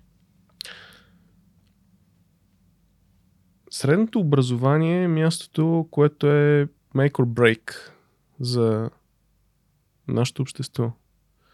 Защото Преведи го, моля те. Ми,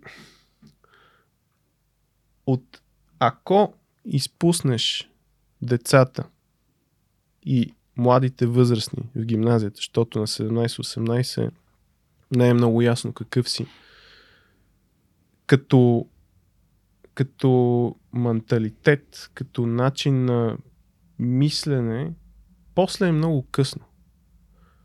После се случва това, което виждаме навсякъде. Някакви хора се опитват да измислят някакви бързи далаверки, стават а, тарикати и, и проче цялата плява, която ни залива от помия, която ни залива от всякъде.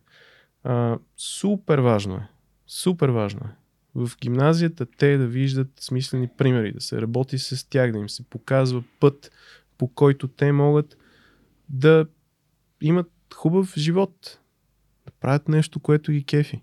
Не е задължително всички да са програмисти. Може да правят всичко, всичко, всичко, каквото искат. Следващия въпрос от Давид. Хората имат ли желанието да учат в корпоративна среда? Ми да. Знаеш ли, преди години в Штатите основният uh, selling point на, да кажем, IBM и компания като IBM е бил, че идваш да работиш за нас и цял живот работиш за нас. Siemens, аз където работих преди 16 години, ужас, uh, също беше известна с така, като такава компания. Може да имаш lifetime employment. Това нещо е отдавна заминало. Света се променя много бързо. Целият свят следва една експонента. Всичко произхожда от закона на Мур, който никакъв закон не е, но, но постулира, че комбинацията цена спрямо производителност на всичко, което е базирано на силици и изчислително устройство, независимо дали ще е часовник, телефон, компютър, всичко с чипове вътре, се отвоява на някакъв определен период от времето. Целият свят се върти около това нещо и целият свят се променя. Независимо в каква компания работиш, ако ти не апдейтваш своите умения и знания за това как да разбираш текущия свят и как да работиш с него, ти си мъртъв. И компанията, в която работиш е мъртва. Тоест, смислените компании първо инвестират и подхождат с разбиране и се опитват да водят своите служители в техния процес на личностно израстване. И две, самите служители го разбират това нещо и бутат в тази посока. Та преди няколко години се срещнах с а, вице-президент на Wern Capital. Това е един от големите инвестиционни фондове в образованието. Явно, след като се казва Wern Capital, те са инвеститор в Udemy, в Coursera, в Singularity University и така нататък. И той ми каза, виж, тая работа с Lifetime Employment е long gone. В момента DL е... Да, т.е. Идва... че е изчезнал. Изчезнала, да, отдавна. В момента сделката е служител компания е аз идвам като служител да работя за теб, а ти ще се погрижиш така, че аз да имам непрекъснато конкурентни знания и умения и да съм up to date с това, какво се случва в моята среда. И тогава аз може и да остана да работя при теб. Велико. Ам, е, нали, съдейки по моят личен опит, когато нали, в моята компания, която работех, нямаше възможност да придобивам нови знания и умения, аз започнах да ги търся другаде. Ходех на курсове да се уча да програмирам, ходех на обучение как да ставам фитнес инструктор, т.е. непрекъснато ми желание за научаване ме водеше в различни посоки. Така паднах и реално така създадох подкаста. А, това е нещо, което хората трябва да носят себе си. Ценност, развитие. Да. да. А и да намират средата, където това им се позволява. А, следващия въпрос е от Кали. А, вашето обучение само в IT сферата ли се предлагат? Тоест, разбирам въпрос, че само на IT компании ли продавате? А, не, не продаваме само на IT компании, на всякакви компании продаваме. А, започнахме от само IT обучения. В момента сме разширили работата си и в други дейности, неща и теми, които са важни и интересни за развитието на хората в една бизнес среда. Тоест mm-hmm. правим учение по project management, продуктов менеджмент, коучинг, но в никакъв случай няма да тръгнем да правим учение по йога, да кажем. Супер. Следващия въпрос е от Стефан. Каква връзка може да се направи между начина на обучение в CourseDot и този в средното ни образование? Кои методики биха работили и кои не и защо? О, Боже. Това е много дълбок въпрос. А, можем ли да закачаме картинки към този Можем. подкаст? Добре, ще ти прати после една картинка. Добре. Разкажи какво визуализира картинката. Картинката визуализира сегашната, сегашната образователна система и нещата, които тя прави добре, нещата, които не прави добре и нещата, които въобще не прави. А, и какво оптимално би могло да се случи в една образователна система, ако ние комбинираме силните страни на дигиталната медия, каквато и да е тя, mm-hmm. някакъв вид асинхронно образование, записано видео плюс тестчета и живото присъствие на лектор, учител, инструктор, там някакъв ментор. Начина на образование в училищата и в Корсдот до голям- до голяма степен е синхронен. Имаме един учител, той застава пред някаква група ученици, делегати на курс, няма значение. И тия хора са една стандартна, едно стандартно гаусово разпределение на кой колко е заинтересуван от темата. Предполагам и ти в училище си имал предмети, по които ти е интересно и такива, по които не ти е много интересно.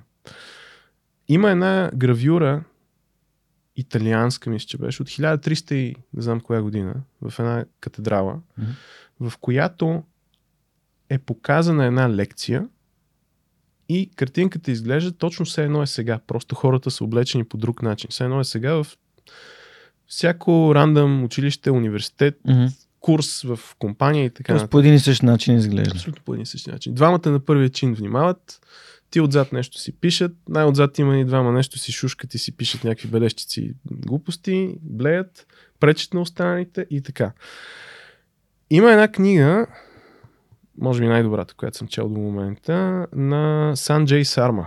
Санджей Сарма, човека е един от основателите на Центъра за образование на MIT, MIT, Massachusetts Institute of Technology.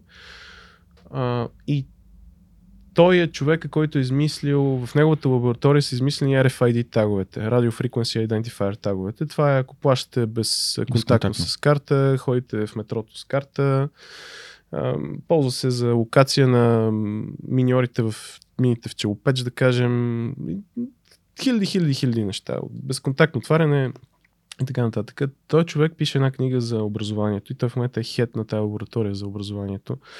Детски език за програмиране Scratch излиза от тая лаборатория. Той в неговата книга описва тия неща и те са примерно, че човешкият мозък работи най-добре в режим на учене, когато се смесват предметите. Тоест ти научиш да кажем една седмица само математика, една седмица български. Е хубаво да ги мешаш нещата, да можеш да видиш взаимовръзките между предметите, да има някаква тема, която се търкаля между всичките неща.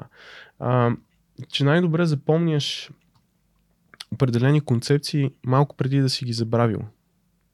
Това е, това е супер важен момент. И така нататък. И това го имам цялото систематизирано в една табличка, която на няколко министъра даже я бях пратил. Никой не ми клъвна до момента. Пратиха ме при Ани Лели да си говоря. Те не го схванаха много. А, но ще качим табличката. Много добре сумаризира какво може да се направи оптимално. А, сега в CourseDot се опитваме да правим а, нещата по-смислени, но там все пак това е компания, тя е market driven. Да. Каквото каже клиента, клиента плаща, клиента поръчва музиката. Нали, промениха се нещата. Тоест, ние вече все по-рядко имаме обучения, които са 5 дни по 8 часа на ден. Обикновено са по-кратки. Имаме много клиенти, които казват, можете да направите сесии по 3 часа на ден, два пъти седмично в рамките на 5 седмици, вечерите. Можем, можем, всичко можем. А, в ТУЕС това е училище, което работи с Министерство на образованието. Там се опитваме да сме максимално гъвкави, но все пак там има една рамка, която е наложена от държавата. Това е училище. В него трябва да се покрие карикулума по български язик, по география, по Конспекти. рисуване там, изобразително изкуство и така нататък. Нали, Това си е мъст. То трябва да се случи. От там нататък има редица други предмети, в които а, много бързо се апдейтва съдържанието. Там буквално То е актуално. година с Да. година се променя съдържанието на всичките специализирани предмети. За щастие, 56 от преподавателите от 80 преподаватели в училището, 56 са от бизнеса. Тоест това са хора, практици, които знаят за какво говорят, идват и водят много смислени неща. Супер. Последният въпрос е от Митко. Кой е любимият ти преподавател и защо? Ау! Къде? Избери си. Нямам един любим преподавател. В това е със сигурност Стела Стефанова, която в момента е директор, Директорката. директорката на училището. Стела е прекрасен човек. Като, като човек. Изключително зло чудовище беше в училище. Плашеше ни всичките. Много ни беше страх от нея. Аз съм ходил при нея на поправителен изпит, май 11 По? клас, по... Сега ще излъжа как се казваше предмета, но дизайн на микропроцесори, платки, нещо такова. Проводяхме там едни платки, супер сложно нещо. И е, ходил съм при нея на поправителен изпит, имам ясен спомен как в 2 часа сутринта, след като е завършила учебната година, тя да кажем свършва на края на юни, вече е 1 юли 2 сутринта, ние там в една стая проводяваме едни платки, защото тя беше казала, в училище? В два през нощта. Да. И това може би не трябваше да... Окей. В смисъл, мотивацията на Да. хората не трябва да бъде с колко най-малко мога да уча. Да. Ами къде ще науча, получа знания, които да Причината ми помогнат. да съм на поправителен е, че тя отказа да ми пише петица. Каза, че знам за, знам за 6 и няма да ме пусне. Ако... Ние докажеш, че знаеш за Да, и си стоях и си опроводяхме и така. Стела обаче, човек, който винаги ми е помагал в, докато бях в училище, бутал ме напред в тая ми кариера, да кажеш в 11-12 клас, не е много сериозно, но пом- помагал ми е. Бутал ме е за, за да се развивам напред. Впоследствие разбрах, че примерно Стефан, който беше технически директор на Orbitel преди да ме вземе на работа и се е обадил да я пита, сега той е сериозен ли е да го взимам да не го не взимам. Ама това години по-късно да. съм го разбрал. Тя нали, ми е ударила едно рамо, не е поискала нищо. И в момента тая жена, аз виждам тя за мен е много ясен пример. Тя 35 години работи за това училище. Няма семейство, това е на нея, всичко. И е абсолютен пример за мен. Ако има М. някакъв светец на земята, тя е много близо до, Да. до този човек. Беше добри учител, не пълни казана, а пали огъня. Мгм. Мгм. Да. Така че е изключителен, изключителен мотиватор, който и до ден днешен виждам как се бори много. Супер. Много яко. Благодаря ти тебе. Хм. А, благодаря на нашите приятели от Yacht по SMS Bump, компанията, която развива продукт в България, софтуерен за e-commerce търговци, който се използва на световно ниво от брандове като IKEA, Патагония и така нататък. Ако искате да разберете малко повече за техните отворени позиции, разгледайте в техния сайт yotpo.com а, или в джобборда на DFBG. Аз им благодаря за това, че продължават да ни подкрепят в това да разказвам история като тази на Теди днес. Така че, благодаря ви, приятели. А, Теди, следващия ми въпрос всъщност е Твоята компания е една от членовете на Беско. Това е Българската асоциация на стартъпите в България. От съвсем скоро и свръх човек е част от Беско. Супер, Така че това е, там е големия, големия балон, а, в който има много компании, а, от които комп- нали, хора са гостували тук или те първо ще гостуват.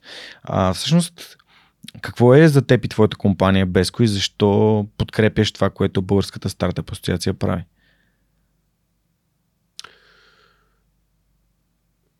Когато Беско почваха, нет и добре. Не, също ми е гостувал в подкаста и добре ми е гостувал в подкаста. Да. Когато почваха, никой не разбираше какво ще правят. Беше някакво, «Ца, тия двамата, какви сте ком, комсомолци, нали, къде сте тръгнали. А, но те имаха много ясни идеи, които в последствие изкристализираха и тези идеи касаят всички ни. В интерес на истината на мен лично, като CEO на CourseDot, на мен не ми трябват част от промените, които те правят, но а, ги подкрепям, защото другата част ми трябват. И ги виждам, че са важни и ги осъзнавам. М. И съм страдал, защото, да кажем, няма а, вестинг на акции в а, Закона в момента. Няма как да имаш фирма, която е, да кажем, ООД, което е най-лесното за правене, и да имаш вестинг на акции. Може с какво една през- страшна гимнастика. влява вестинг на акции. Това е... Вестинг, вестинг на акции е, започваш да работиш с някакви хора и им кажеш, момчета, момичета, вие, Колеги. колеги, да, Да. можете да вземете, нали, вашия пакет включва вие да вземете някаква част от компанията, дялове от компанията. Но за да не се прецака компанията, да я инвестируема, да докажете, че все пак вие наистина искате да сте част от тази компания, че дадете нещо, тези акции вие ще ги получавате на порции през определен период от време. Да кажем в рамките на 3 години ще си вземете всичките акции. Първата година една трета, втората една трета, третата една трета. Това нещо в момента го няма в България. Мгм. Може с някаква невероятна гимнастика да се направи. Ние правихме там, адвокати писаха, брисаха. Ми това е един от проблемите, по които те работят.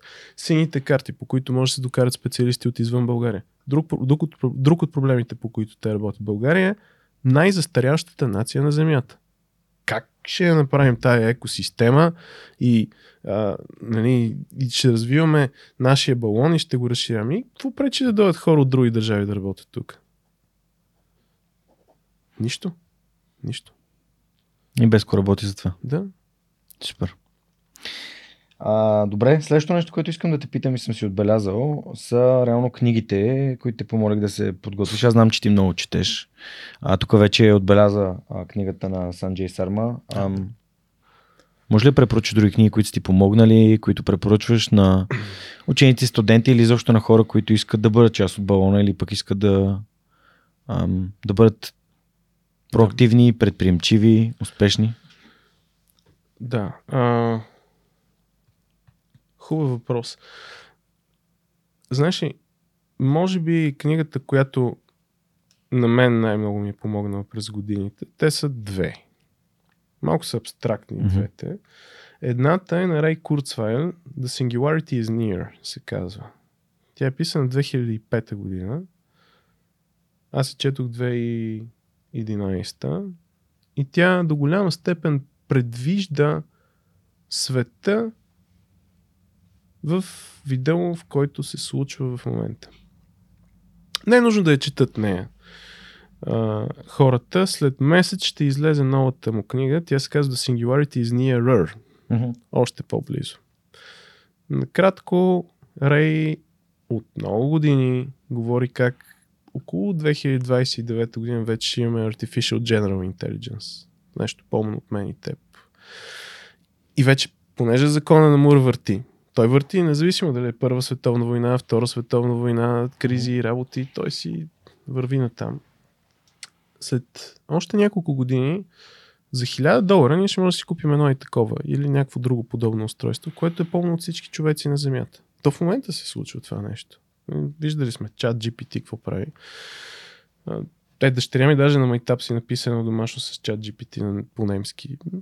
Никой не разбра. Никакъв. Не, то беше, домашното беше визуализирай си робот, който пише домашното на, на учениците ние решихме да направим още по-мета. И го превеждахме с uh, Google Translate, писано от ChatGPT, с uh, Mid Journey пък рисувахме картинките. Това е на Stable Diffusion, един от продуктите. Та, Ray е, може би, най- смисления и важен футурист, ходил по земята така последните 50 години. Изключително готин като човек. Съосновател на Singularity University. Съосновател на Singularity University. Той е причината аз да, да търся Singularity University и въобще тази книга е, М. причината. И тя е основоположника, от който ако човек я прочете, и следващата съм сигурен, а, може да разнищи страшно много неща и оттам нататък да тръгне в различните посоки на биотехнологии, на а, longevity, на нанотехнологии, на abundance, на ця- целият фреймворк на Питър Диамандис.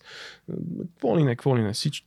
Оттам тръгват страшно много неща. Така че това е една от книгите, които със сигурност са много дефинитивни. А, друга, ако говорим за фикшн, или не говорим за фикшн, Фантастика може. Има една книга на Лю Цесин. Да. Три боди проблем. Трите тела. Да. Това го преведоха на български дори. Това е феноменално. Аз Аз също съм на първата книга. Еми, нататък ще видиш какво става. На мен втората и така третата до, до към средата са ми любимата, любимите. А, че, аз чета, опитвам се да чета всичката хард sci-fi, която излиза последните години. Защото нормалният sci-fi ми е много будкав. А, баба, някакви глупости се случват, не е интересно. Но hard sci-fi, това е нещо, това е жанра, който се опитват авторите да бъдат максимално научно издържани. Е, това е Анди Уейер също. Да, да. А, и в тая книга, като изключим заигравките му с uh, String Theory, много, много не, не намерих за какво да се заям. Трите книги там, хиляди, хиляди страници. Адски интересно, много добре разказва за потенциалното развитие на човечеството. Няма ти развалям нататък. Не дей, че съм стигнал до средата на първата книга и той точно започна да разбира там за, що тия числа изчезнаха. Жестоко е. Просто е, просто е уникална тая книга. А, иначе аз имам такъв, да го наречем Think Tank, редица приятели си споделяме един акаунт, това не знам колко е легално mm-hmm. и окей, okay, но в Audible си споделяме един акаунт, имаме в Audible 161 titles. Mm-hmm. А, последното, което в интерес на истината слушах, четох, беше на Навал Равикант една, една книга. Което има само на Навал Манак. Еми да, няма някакъв. Тя не е негова. Равикан. Точно така. Тя не е негова. Mm-hmm. Тя е някаква. Сборник от неговите мисли. Да, лошо прочетен в интерес на истината. Доста ме издража, но това го пусках на Дара. Да. Последно голямата ми дъщеря, защото тя се вълнува. И тая добре сумаризира нещата, иначе ако си чел през годините и си внимавал, то всичко даже го имам в подкасти с негово Да, да, Тим Ферис, при Джо Роган. Навал е един от хората, които аз също следя. Mm-hmm. Той има създател на Angel List и доста неща. Доста така, винаги, всеки път като чуя нещо или преслушам нещо старо негово, си намирам а, някаква част, която е много впечатляваща. Та в този Навал Манак, мен любимата ми част е, той разделя книгата на три, подобно на Тим Ферис. Тим Ферис говори в Tools of Titan за Health, Wealth and Happiness, mm-hmm. а пък а, Навал говори за ам, имаше, имаше нещо различно. Wisdom, Health, Wealth and Wisdom mm-hmm. е неговото. А, това е доста буддиско, защото да. накрая в, mm-hmm. нали, имаш, накрая като минеш през фокусираната медитация, накрая имаш някаква, някакъв wisdom, евентуално. Така че да. Но да кажем идеята за трите типа leverage, аз се научих от него. Mm. Това, че имаш първия leverage, най- най-древния са хората, след това са парите и накрая софтуер е дигиталните продукти, дигитализацията, mm. демократизацията до достъп, дематериализацията на нещата е това е по Питър Диамандис 6D фреймворка. Това е eye-opening, защото yeah. ти в един момент си кажеш, аз сега аз мога да направя строителна компания, ако имам много работници и много багери, ще изкарам ли много пари? Ще изкарам. А какво ще стане, ако взема заем имам още работници и още багери? Още повече пари. Обаче пък, ако това цялото нещо сега, как ще стане дигитални багери, не знам, макар че те са доста компютъризирани, така че в един момент може да имаме дрон пайлотс на багери. В една мина бях, където 400 тонни багери самосвали може да се кара дистанционно от километри далече. В един момент, в който това стане дигитален продукт, ти можеш да достигнеш до максимално много хора. Както ти достигаш. Някакви стотици хиляди, милиони потенциално хора. Какъв ти е костен един additional user? Но. Да, и тук бих искал да включа една книга за предприемачество, която ти препоръчва в подкаста на TOS Talks. Disciplined Entrepreneurship. Да, тази е жестока книга. Тази е жестока книга. Тя е много а, като учебник. Всъщност, като я четох, документа, който изплюхме за нашата си фирма, той се казваше The Bible. Библията. Надявам се да не се обиди някой. Не, ма то Да, но а, в този Bible... Това за вътрешно документ, ползване тази Библия. Да, да, да. Той беше анализ на нашия продукт, нашите пазари, нашите конкуренти, кое къде е силни и слаби страни. И се оказа, че ние въпреки, че сме го правили това нещо някакви години, успяхме да извадим един документ от 70 страници, в който имахме някакви смислени инсайтс, доста смислени. Така че тя е много, много яка книга. Бил Олет автора. Изключително добра. Иначе друга, която съм чел много пъти е How to Get Rich на Феликс Денис. Доста, доста честна книга. Той човек е пише в момента, в който е практически милиардер в долари. Абсолютно му е се тая.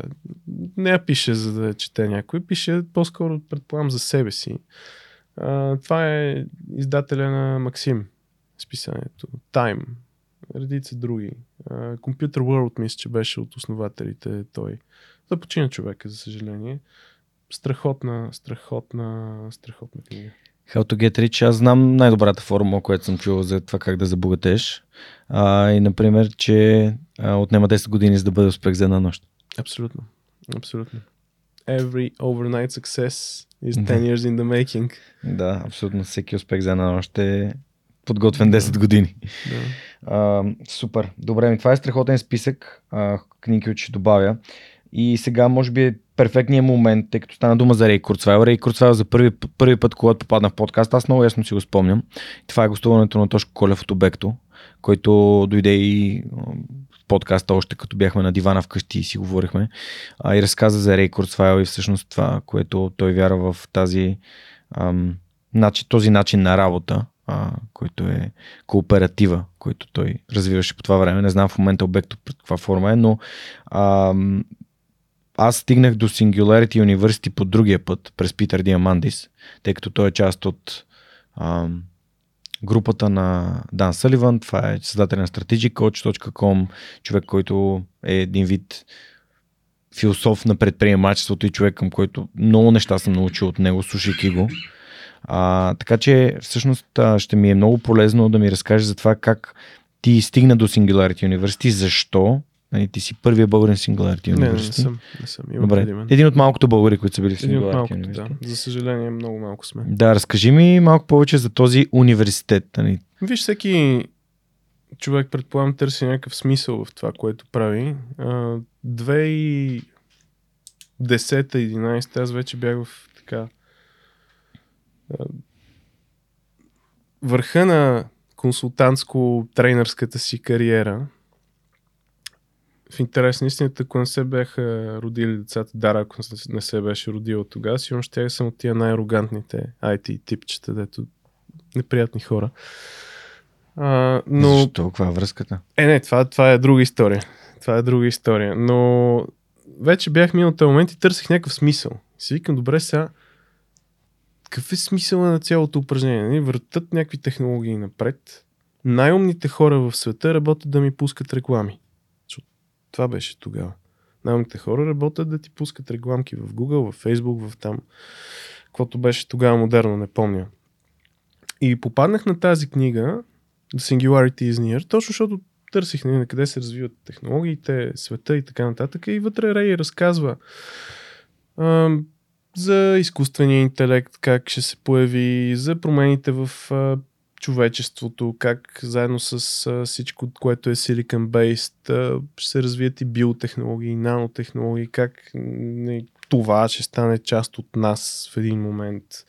То вече е, ние вече сме киборги. Нали, Ако някой не вярва, може да си остави телефона на масата вкъщи и да видим каква работа ще успее да свърши през деня.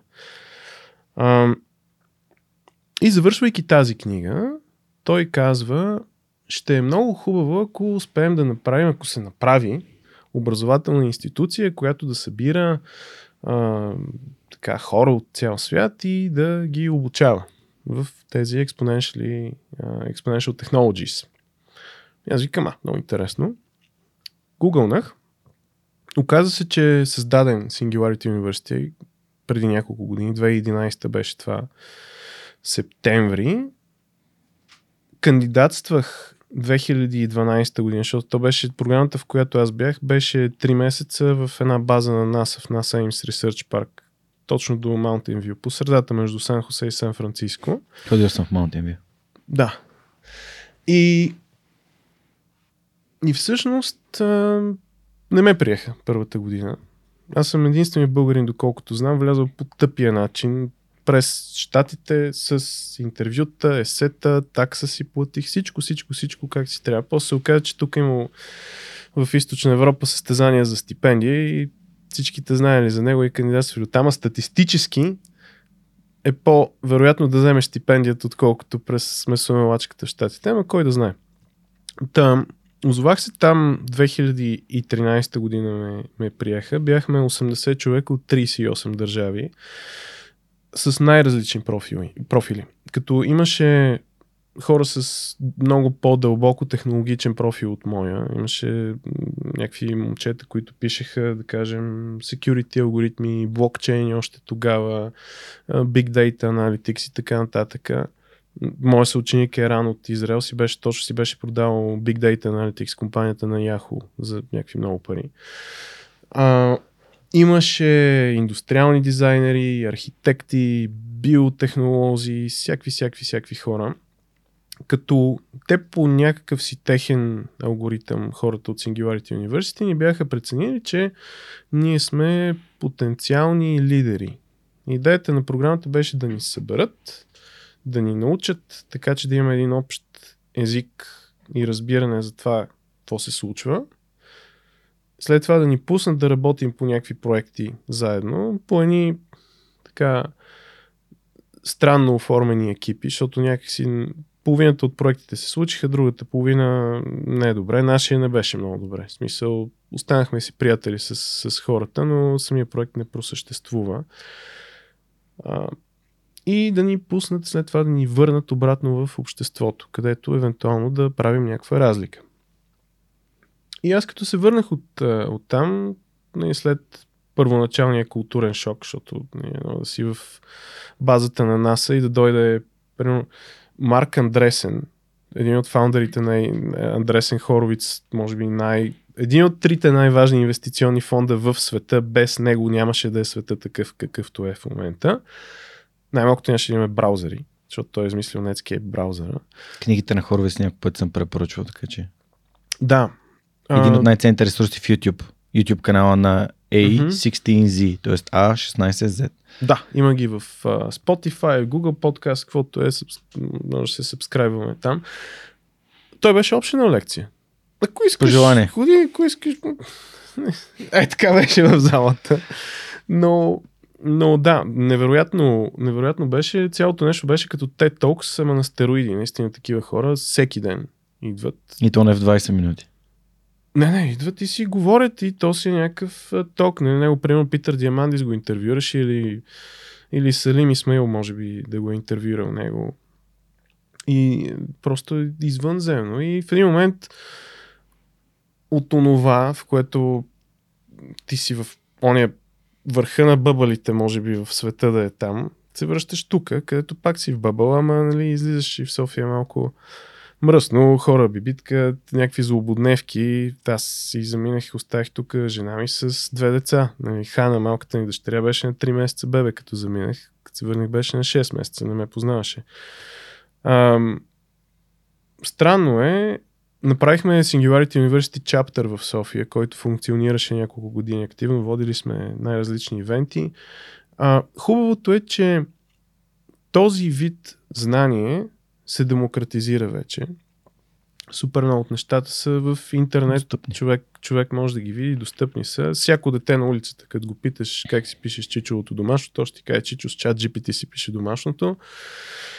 А, и, и света се променя. Много интересно да видиш как а, голяма част от нещата, които са били предвидени тогава от експертите, а, се случват в момента. Да кажем това, че все повече и повече вървим към renewables. В. Възобновяеми. Ви. Да, възобновяеми енергийни източници. Как а, в голяма част от света тия възобновяеми енергийни източници вече са по-ефтини от а, класическите изкопаеми. А, сега, в интерес на истината и други неща се случват. Например, покрай Singularity University и там комьюнитито, аз си бях купил още 2012 една книга на Джордж Фридман, мисля, че беше автора на Стратфор, един от основателите. И тя се казва The Next 100 Years. В тая книга има две страници, които описват а, как Русия ще нахуе в Украина. Някой ми беше препоръчал тази книга още. И, и това е ясно тогава. Така че, за съжаление, и това се случи.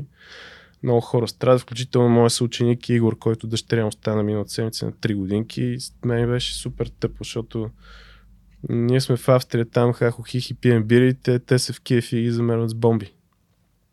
Човек е завършил Кембридж, примерно беше завършил, после Singularity University, бив съветник на Зеленски, тегъл, там да си скапа на работа. Но това остана и той и редица други и си отстояват нещата. Но нали, това е едно от другите неща, които се, се случват. Но в крайна сметка в момента света се променя и то се променя толкова бързо, че мисля, че за всеки един от нас въпросът е кога, не дали, а кога ще стане така, че а, технологиите около нас ще ни се струват като магия.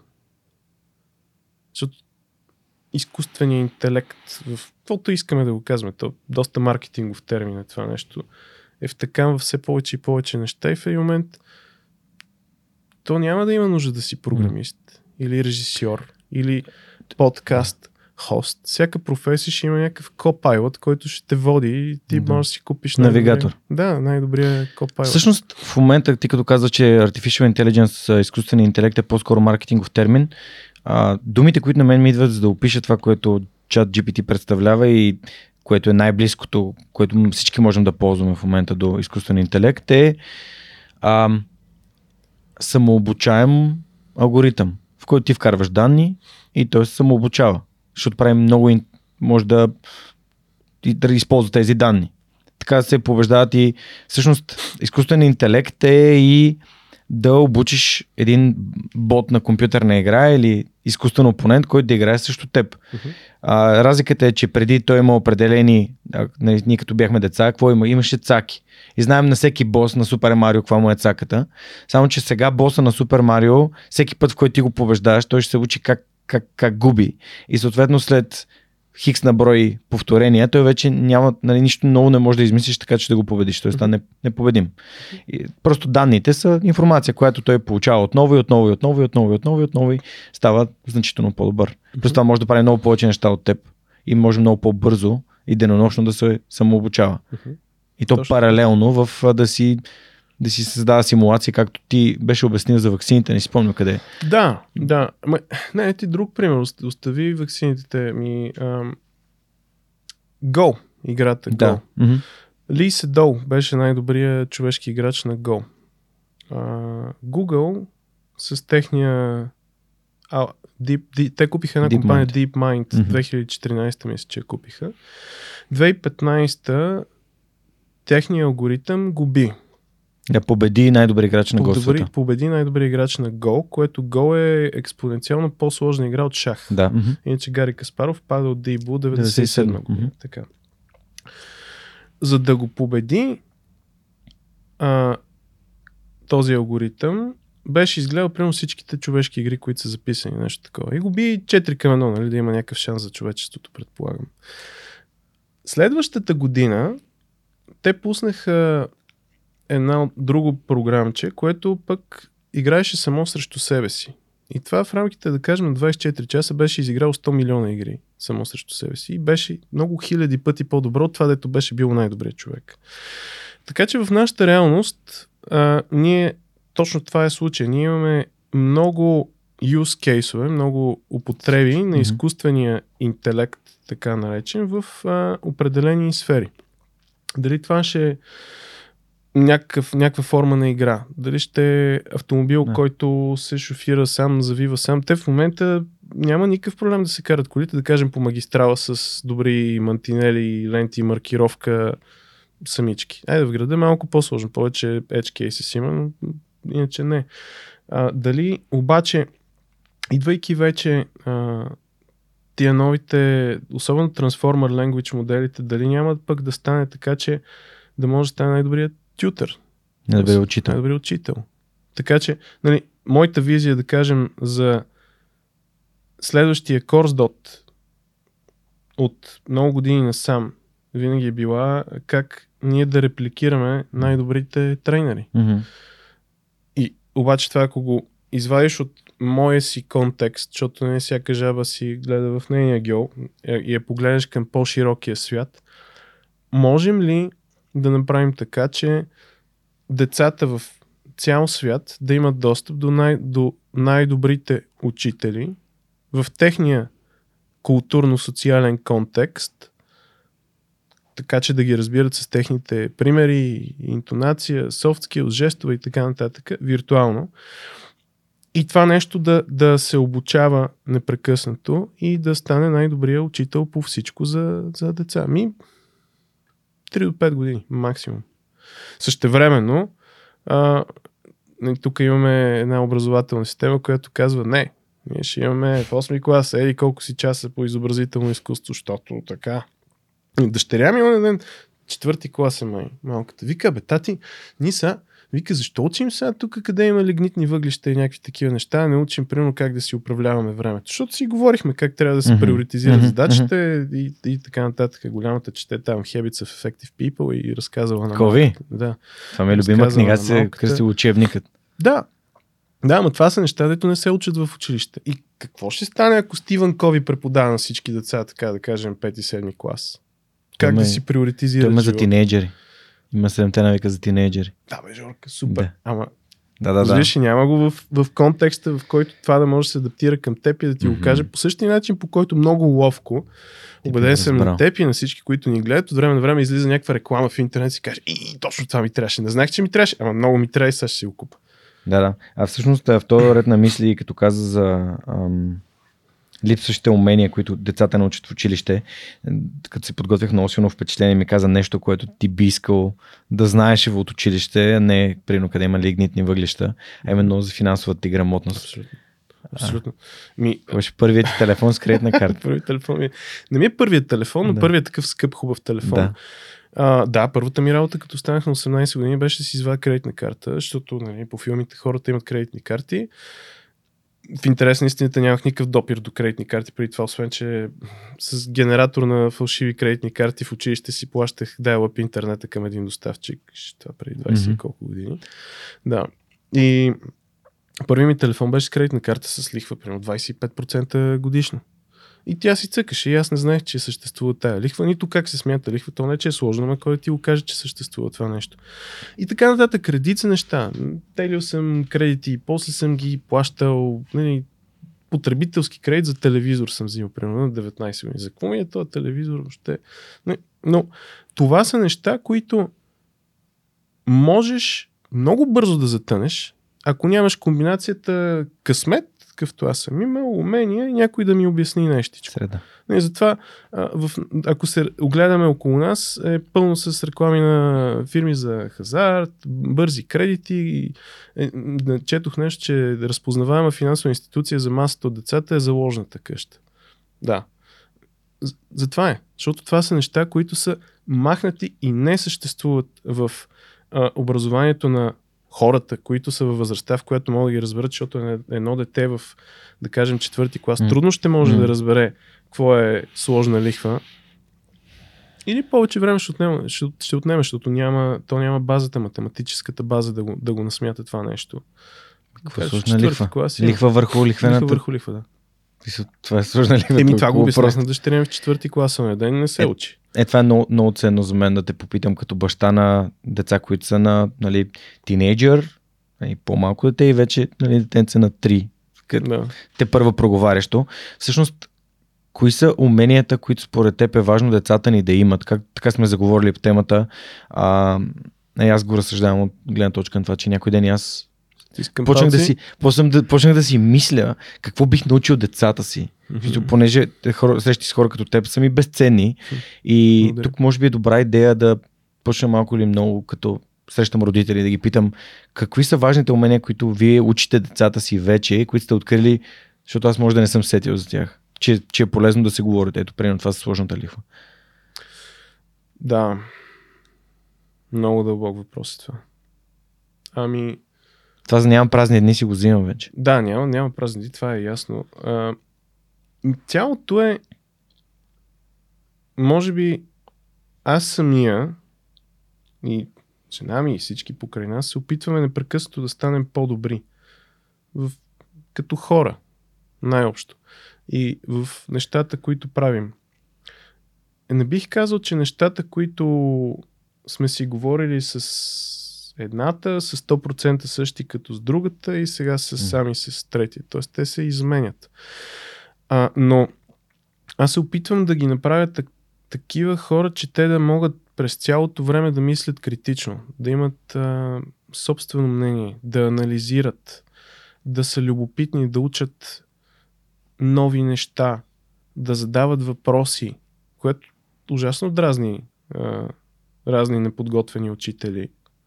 Но пък а, тия, които са подготвените и истинските учители, много се кефят на, на такива деца. Не тъпи въпроси, които са ясни, но дълбоки.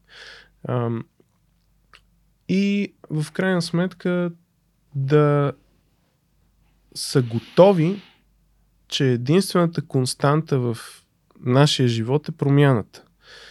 И че единственото, което може да им обещаем, е, че тая промяна ще се ускорява. Защото това се случва. Ако погледнеш човешкия живот през последния, да кажем, век, от 1920 до сега, се е променил до неузнаваемост. Какво ще стане в следващия век? Mm. При положение, че да кажем, преди 3 години, преди 4 години, ние си правихме вкъщи full DNA анализ Да. за по 200 евро на човек. Анализ на ДНК-то на Анализ всеки на. ДНК-то на всеки един. Аз го имам на, в клауда някъде. 23andMe? Не, на 23andMe е базово. Поне тогава анализираше много Мгм. малко. Dante Labs се казва компанията. Dante Labs, окей. Ма, има много други. Сигурен съм, че има и в България. Аз съм си правил такова нещо. да, През Регена, през Борена Герасимова. няма никакъв проблем. Няма никакъв проблем. Въпросът е, че това със себе си води до, да кажем, персонализирани терапии за лечение на почти всичко. Потенциално. Това говорихме с, а, за персонализираната медицина. Имахме някои епизода с основно онколекари, защото там това най-бързо би влязло, защото там това би спасило човешки животи Мгм. веднага. Нали? Е, той е mRNA, който го вкараха в ваксините. Ние го разглеждахме в Singularity University. Някой ни го разказваше като начин за решаване на редица видове рак. Да. 2013. Тогава беше вау, sci-fi. Сега Какво е? сме- А, преведи мРНА. А, Митохондрийно РНК. Във Да. всяка клетка има митохондрий, който е като двигателя на клетката. Вътре в него има не ДНК двойно М. завихрена спирала, единична. Компютърна програма вкарваме в човешката клетка. Тя не е... Мисъл, потенциално е моделируемо цялото М. всяка клетка, всяка тъкан, взаимодействието между клетки, тъкани, видове химикали, лекарства, околна среда и така нататък. Добре, те хората, които, аз това, което съм забелязал, че хората по-скоро се страхуват от това нещо, вместо да мислят за... Мисъл, те мислят по-скоро за това, което ще им би им взело или някой злонамерен го прави едва ли не, вместо за факта, че от 1000 и 800 и някоя година насам, за последните 200 години, айде, последните 200 години, нали, кривата на нарастване на човешкия живот от 30 години стига до 85, е средно. А, и съответно, това, което ние говорим за тази МРНК, а, е всъщност свързано с именно този технологичен прогрес, който позволява това нещо да се случва. Мгм. Та, ти стигнал ли си до някакъв въпрос, за, отговор за себе си, защо хората се страхуват от технологиите, от ам, толкова, нали, в, влизаме в информационния, в дигиталния век, епохата, на която тия знания експоненциално стават по-добри за месеци или както Питър Диамандис казва, а, времето, в което се отвоява човешкото познание, нали, вече силно е под 5 години. Мгм. Познание. Под пет всичко, което знаем до този момент човечеството, нали, след 5 години ще знаем два пъти повече. Така и ти имаш една гимназия от 5 години. Как ще заложиш в 8 клас програмата за 12 клас? Да, и как хора, които са на по 50-60 години в момента или по-възрастни, успяват да стоят актуални с промените и да ги приемат като нещо нормално от развитие на човечеството. Да. Виж, това са нормални страхове. Всеки от нас го е страх от неизвестното. Да. COVID го показа. COVID абсолютно го нагледи. Абсолютно. А, всички сме така. Както по същия начин, предполагам и ти, и аз, преди да излезем пред голяма аудитория, аз се притеснявам. Нали, Малко ми е такова. Нищо, че съм излизал пред 2000 души да говоря, пак е... Имаш, имаш малък момент. Мгм. Това е нещо, което като го осъзнаеш, може да го превъзмогнеш. И да погледнеш напред към това какви възможности се случват пред теб. Истината е, че ние нямаме избор. Никакъв. Можем да се опитаме на ниво ние самите, ниво семейство или ниво държава да сме някакви а, лудити, бяха тия хора, които са чупали автоматизираните станове в Великобритания преди 200 години, защото ще им вземат работата. Това е борба, която е обречена на успех. Пътя, който е потенциално успешен за някаква част от хората е да опитат да разберат максимално много, максимално бързо, да учат максимално много, максимално бързо и да са гъвкави, флексибъл. Да могат да са наясно, че това, което учат в момента, няма да е валидно след определен период от време. Или няма да е нужно. Mm.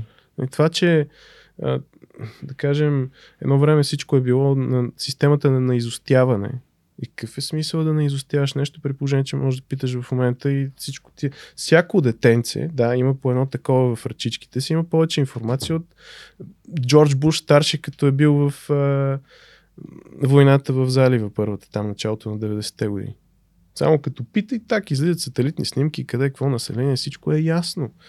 Защо трябва да се учи на изуст? И в крайна сметка какво ще стане не е ясно. Единственото е, че повече и повече се ускоряват промените. Ние в един момент ще имаме стандартната пак крива. Ще имаме някакви early adopters, Mm-hmm. както и в момента имаме хора, които, да кажем, имплементират технологиите по някакъв нов начин. Бързо. И някаква такава маса от хора, които вървят след тях. Как ще изглежда финално, според Рей, в един момент, Курцвайл, в един момент ние всички ще имаме виртуални, дигитални съзнания, които ще са в клауда. Че може всички да сме едно. Това също е възможно. Дали ще стигне до там, кога ще стигне до там, не е интересен въпрос. Въпросът е, че случват се неща в момента много бързо, които с нас или без нас те променят света. Въпросът е, ние искаме ли да сме част от този свят на нови възможности или искаме да кретаме назад и да питаме кой ще ни даде пари. Нещастни, болни, стари, недъгави и глупави. Защото М. това е другата възможност. Супер. Добре, ам... тук ще задам въпроса и на нашите приятели от Аула, които са реално домакини на това студио. А, Иван Цукев, един от основателите на MailBG, всъщност създател на най-голямата платформа за обучение на български за различни софтуери, как се използват от български експерти. А, как ти развиеш твоите професионални умения? Нали, В контекста на това нон-стоп развитие и това, което се случва в света и това, за което сега говорихме. Хубав въпрос. 2007 година, аз ти казах, Мгм. бях на върха на мрежовите технологии.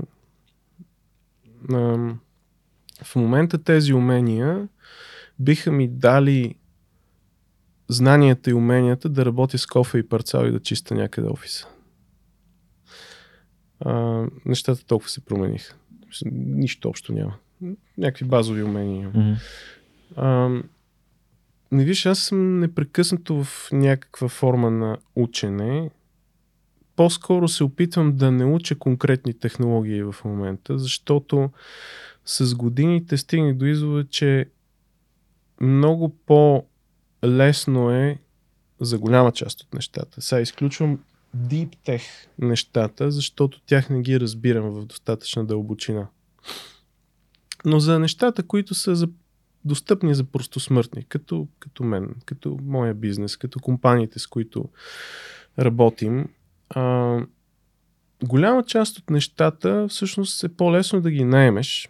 Това го пише и в книжката на Феликс Денис. Отколкото да ги купуваш или пък да инвестираш единствения си ресурс, който за момента е крайен. Времето. Всичко друго можеш да го придобиеш в не, пари, колкото искаш, има навсякъде. Ако си достатъчно сръчен и това, което правиш е смислено, те някакси се материализират. Има хора, които да ти помогнат. И винаги има достатъчно. А, чрез парите, чрез този леверидж, ти можеш да достигнеш до достъп до някакъв талант. Бил той а, хора с някакви конкретни умения, които да пишат код, да менажират продукт, а, да правят бизнес модели, да ти правят счетоводство и така нататък. Тоест, аз от 2010 година активно бягам от тясната специализация в определено нещо. И се опитвам да съм генералист. непрекъснато чета някакви книги, слушам някакви подкастове. Абониран съм в момента в ам, Джош Берсин се казва гурото на човешките ресурси и образованието в света. Той имаше компания, която си е продадена на Deloitte, после сега пак мисля, че си отделил. Но се тая, там има редица курсове, интервюта негови, подкаст има той, него, него го слушам. Но в интерес на истината виждам, че всякаква форма на фиксирана медия, била тя разписан курс или, или някакви стари учебници, всъщност голяма част от случаите вече са outdated. И затова Да. се опитвам да съм Изтекал срок на годност. да, да, да, да съм а, именно. И, и се опитвам да, да гледам някакви неща, които се създават по-скоро, по-наживо.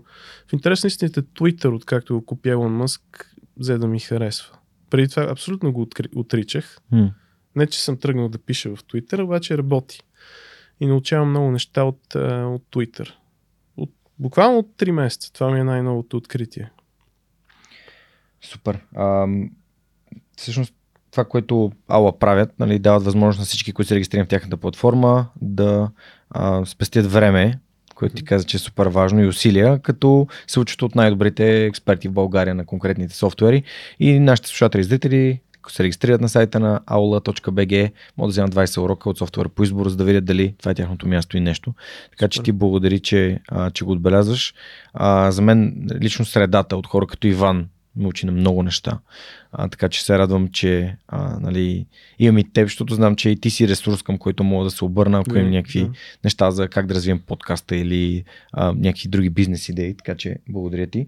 А, другия партньор на подкаста Супер Хостинг, всъщност а, а, за тях като компания, която се опитва да помогне на 100% от бизнесите, на бизнесите в България да бъде 100% онлайн.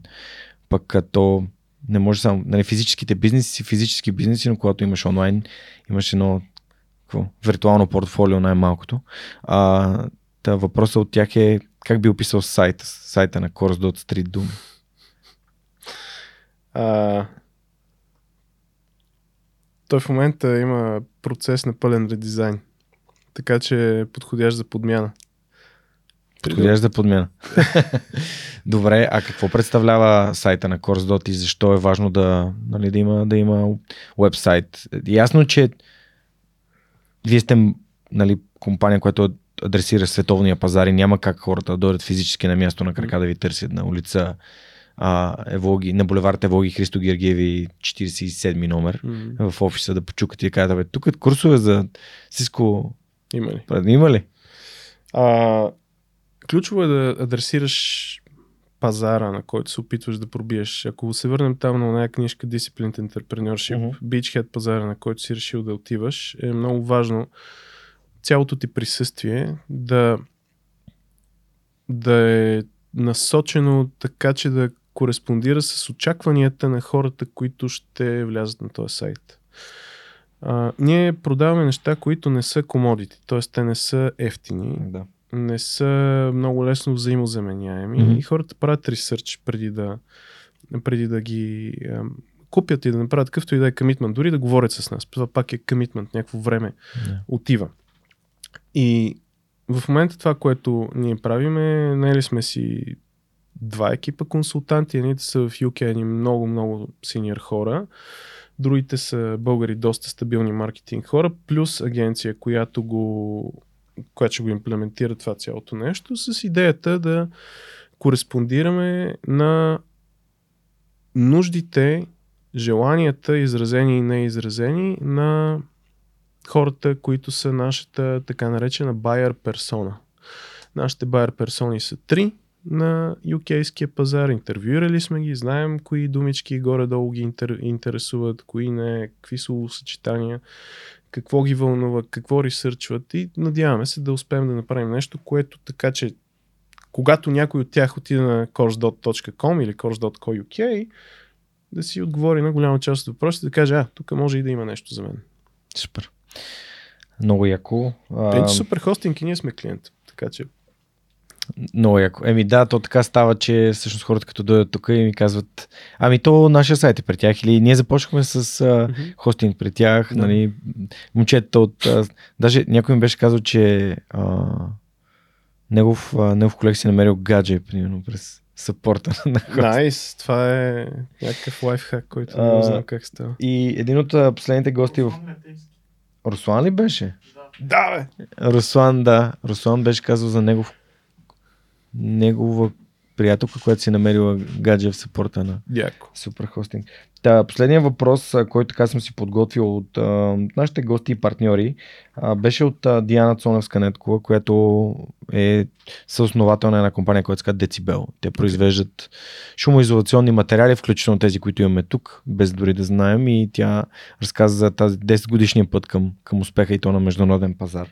А, и понеже занимават с това, съответно, нейният въпрос е нали, пречи ли ти шумът или каква роля има шумът в, в твоя живот, когато работиш, когато си почиваш? Огромна. Огромна, пречи ми много. А, аз дори в момента в джоба си имам noise cancelling слушалки. Да, шумоизолиращи се. Да, слушам изолиращи слушалки. А, бягам активно от, а, от шум и от а, хора, които ме прекъсват.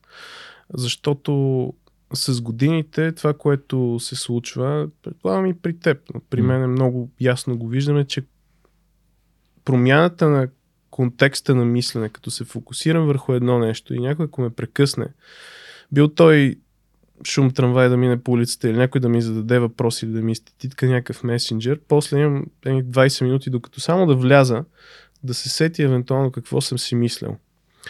А, така че аз абсолютно, абсолютно бягам. Ние дори търсейки си ново жилище миналата година, търсихме някъде, където да е тихо и в момента сме на много, много тихо място.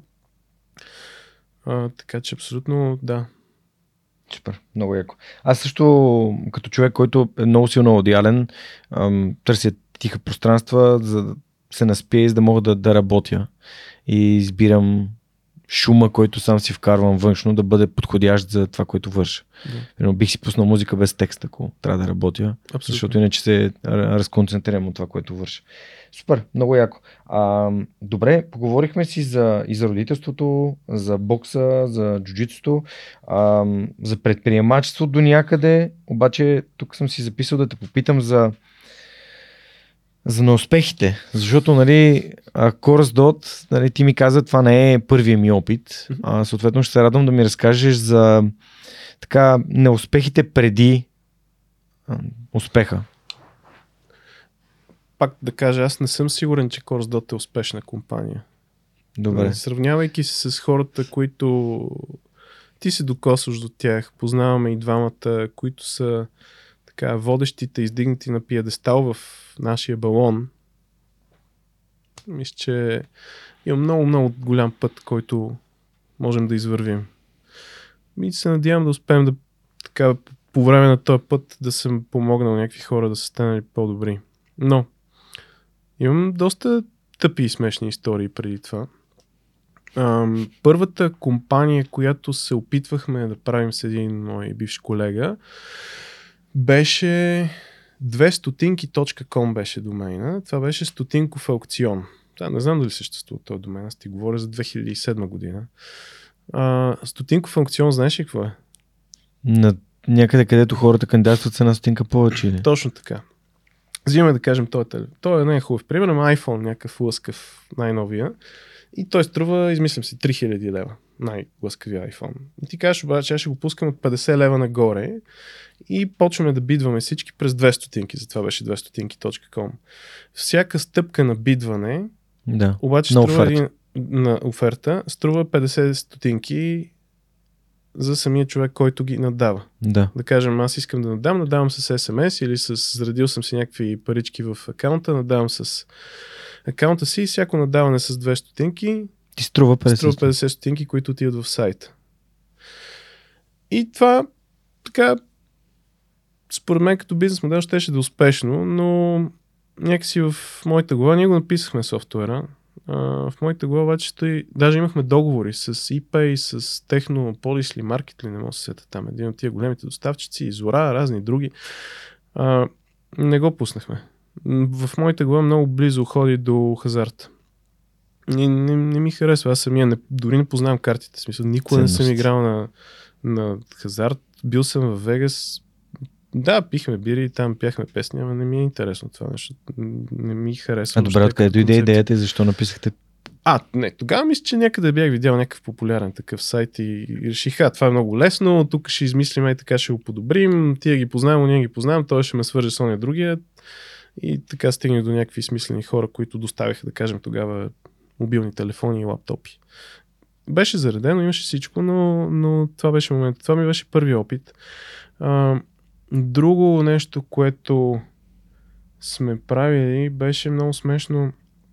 2011 година аз бях с един мой приятел, съдружници бяхме в една консултантска компания, която си бяхме направили. И тая компания, примерно, беше последния подизпълнител, но в крайна сметка бяхме направили редизайна на мрежите на, някоя, на част от големите телекоми. Мобилни телекоми в България. Стабилни проекти, интересни и големи. И си казваме, окей, значи ние много ги разбираме нещата, давай сега ще разрастваме.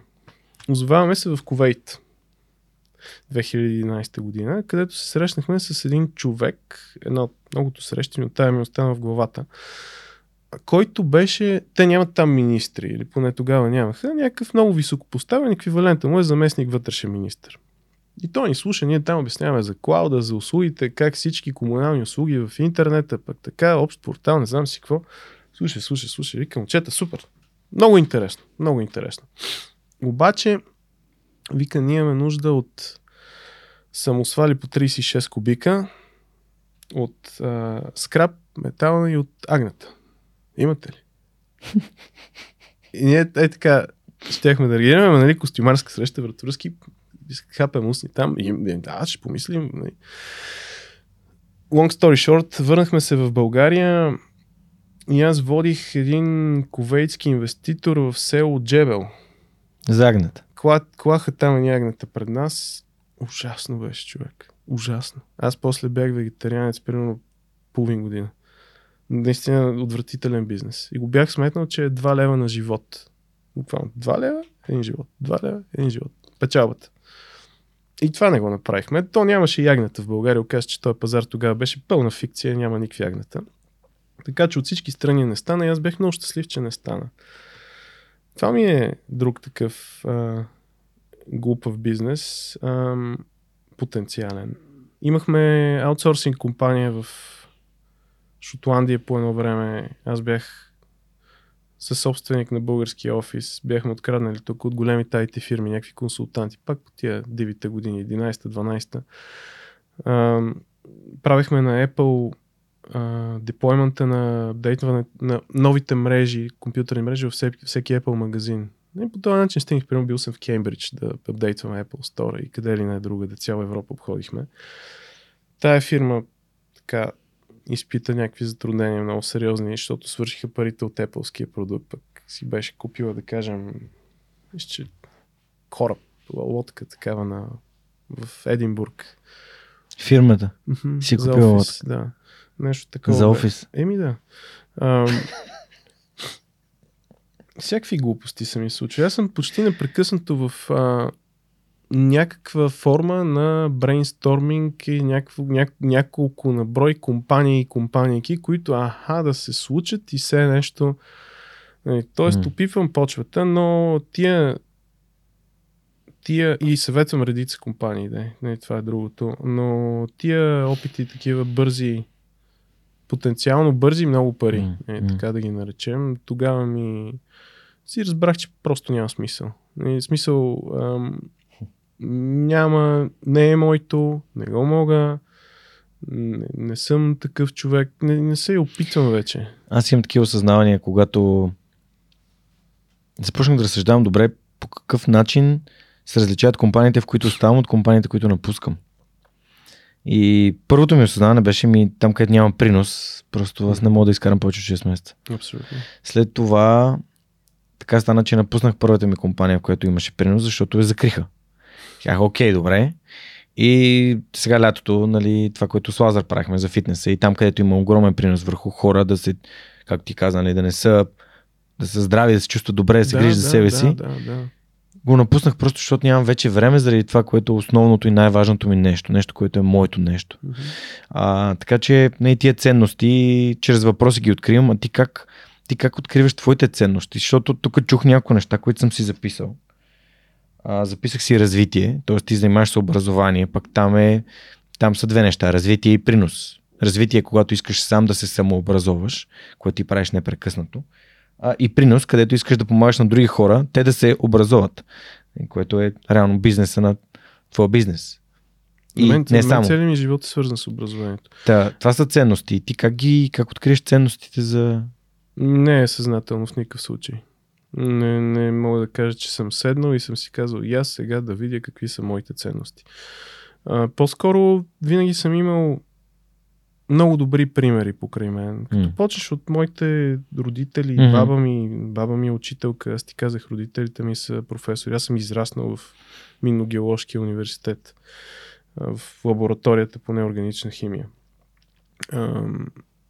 През... Баща ти ли е там? Не, и майка ми и баща ми. Ага, и майка окей. ми и баща ми. Че Майка ми е в лабораторията. Майка ми е геолог, затова те питам, пък Да. баща ми е професор.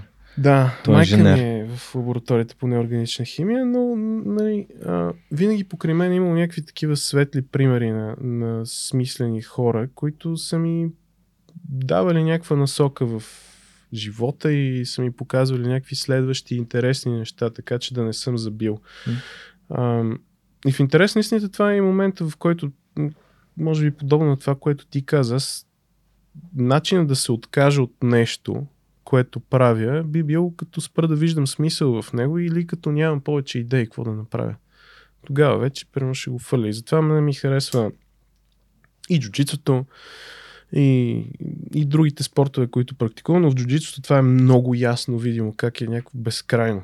Ти стигаш до някакъв там колан, хубаво, вързали си ти там някакво парче плат, то след това е още по-безкрайно. Просто си разширил кръга на нещата, които не знаеш.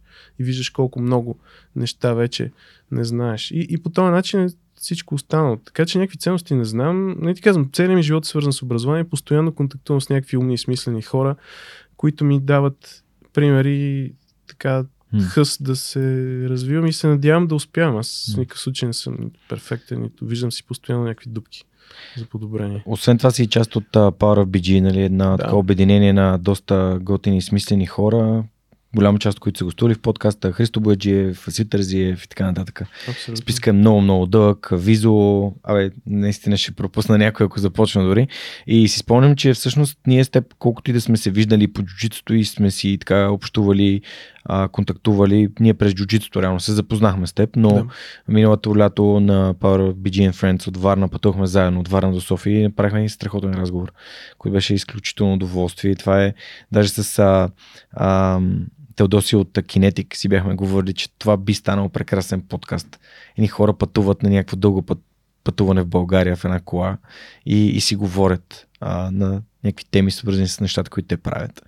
Та, това беше много, много готин разговор, който имахме. А и го казвам защо? Защото нали, ти, това неща, неща, нещата, които ти правиш, ти имаш отговорността пред себе си да ги правиш, обаче също време имаш една среда от други хора, които и те имат същите отговорности и съответно правят същите неща, тя ли съвета е вътре и така нататък. Абсолютно, да. Та, а, кога осъзнава важността на това да се обграждаш с други хора като теб, които имат идентичен, идентична нагласа, да дават нали, обратно към а, образователните и не само институции, които са им помогнали те да постигнат успеха си или да се развиват а, и същевременно да помагат на, на обществото под една или друга форма, създавайки въздействащи бизнеси, каузи или инициативи със смисъл, като капачки за бъдеще.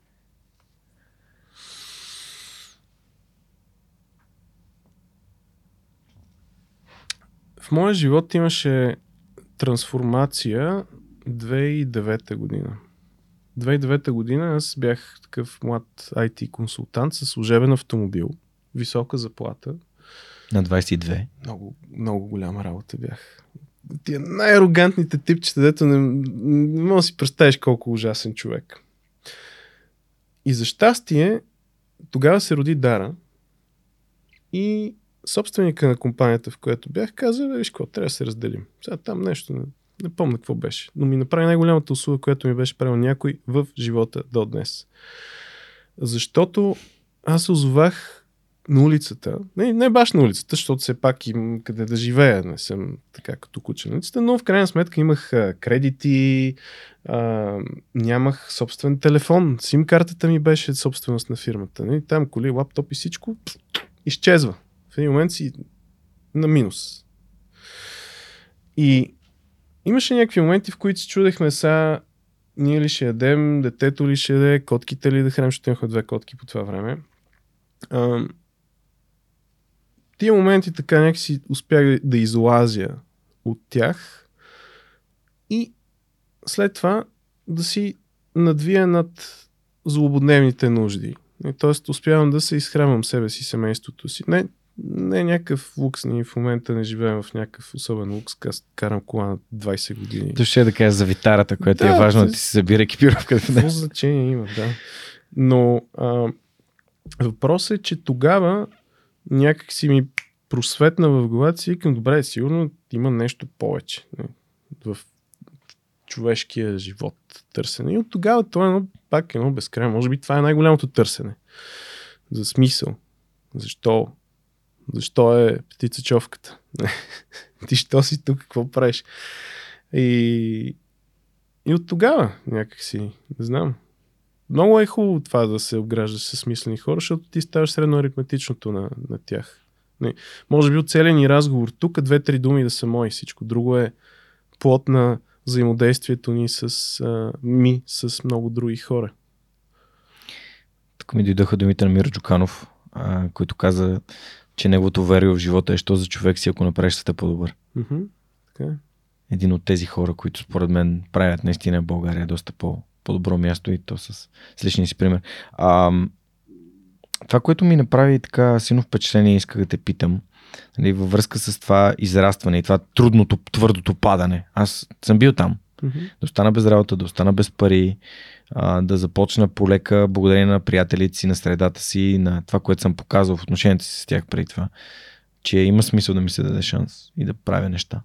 Та, ам, трябва ли човек наистина да стигне до, до дъното, да падне така твърдо, на твърдо, да си щупи реброто, да си каже, бе, тук нещо не правя като хората. Това ли е смисъл? До, това ли е медала ли е?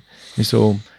Лъскавото ли е? Колата ли е? Не знам, може би аз и ти да сме някакви такива ръбове, че това да е единственото, което такъв житейски шамар с опакото, да е единственото, което да те вкара в правия път. Като на М. понк тази игра сещаше се топчето. Може би има по-интелигентни хора, които гледайки опита на другите, четейки книги, си казват, а, да, да, даже предполагам, че М. голямата част от тях са така, не знам.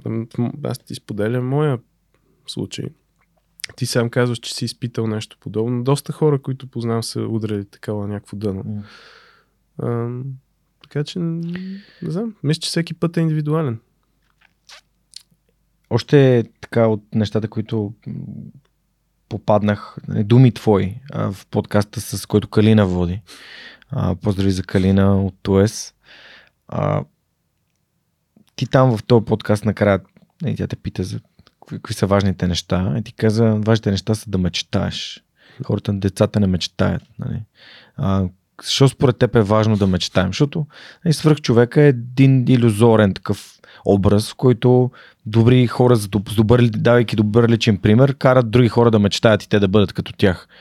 Защото мисля, че хората в момента не биха мечтали за това да имат компания като твоята, ами да са в позицията, в която ти си, да общуват с умни хора, да правят неща, които за тях имат смисъл, да връщат обратно към обществото, реално да бъдат а, и те такъв добър личен пример. И това реално става една мечта. Да, защо и как, кога осъзна, че тия мечти всъщност са движещето нещо?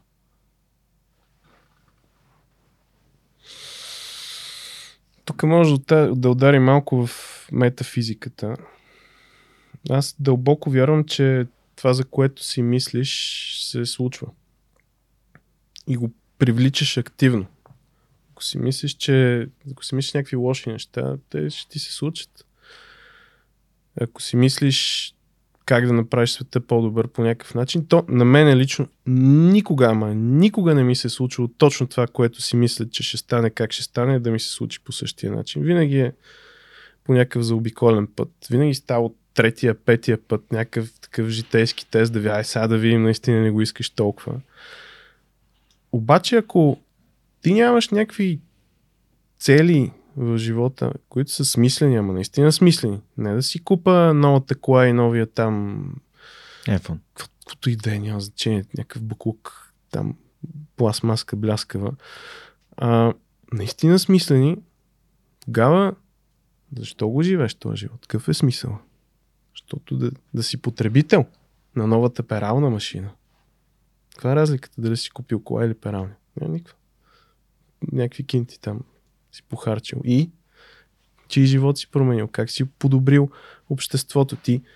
Нали, особено пък където живеем ние, ти като излезеш на улицата, то, е, то те залива с възможности за подобрение. То крещи от всякъде с а, някакви неща, които могат да бъдат подобрени. Затова а, ме ми се струва, че това е много смислено. Затова и статистиката, всъщност с която съм най-горд в, в ТОЕС, е, че 95% от децата завършили ТОЕС остават в България. Отиват, учат някъде, правят, струват, връщат се и почват да създават тук добавена стоеност.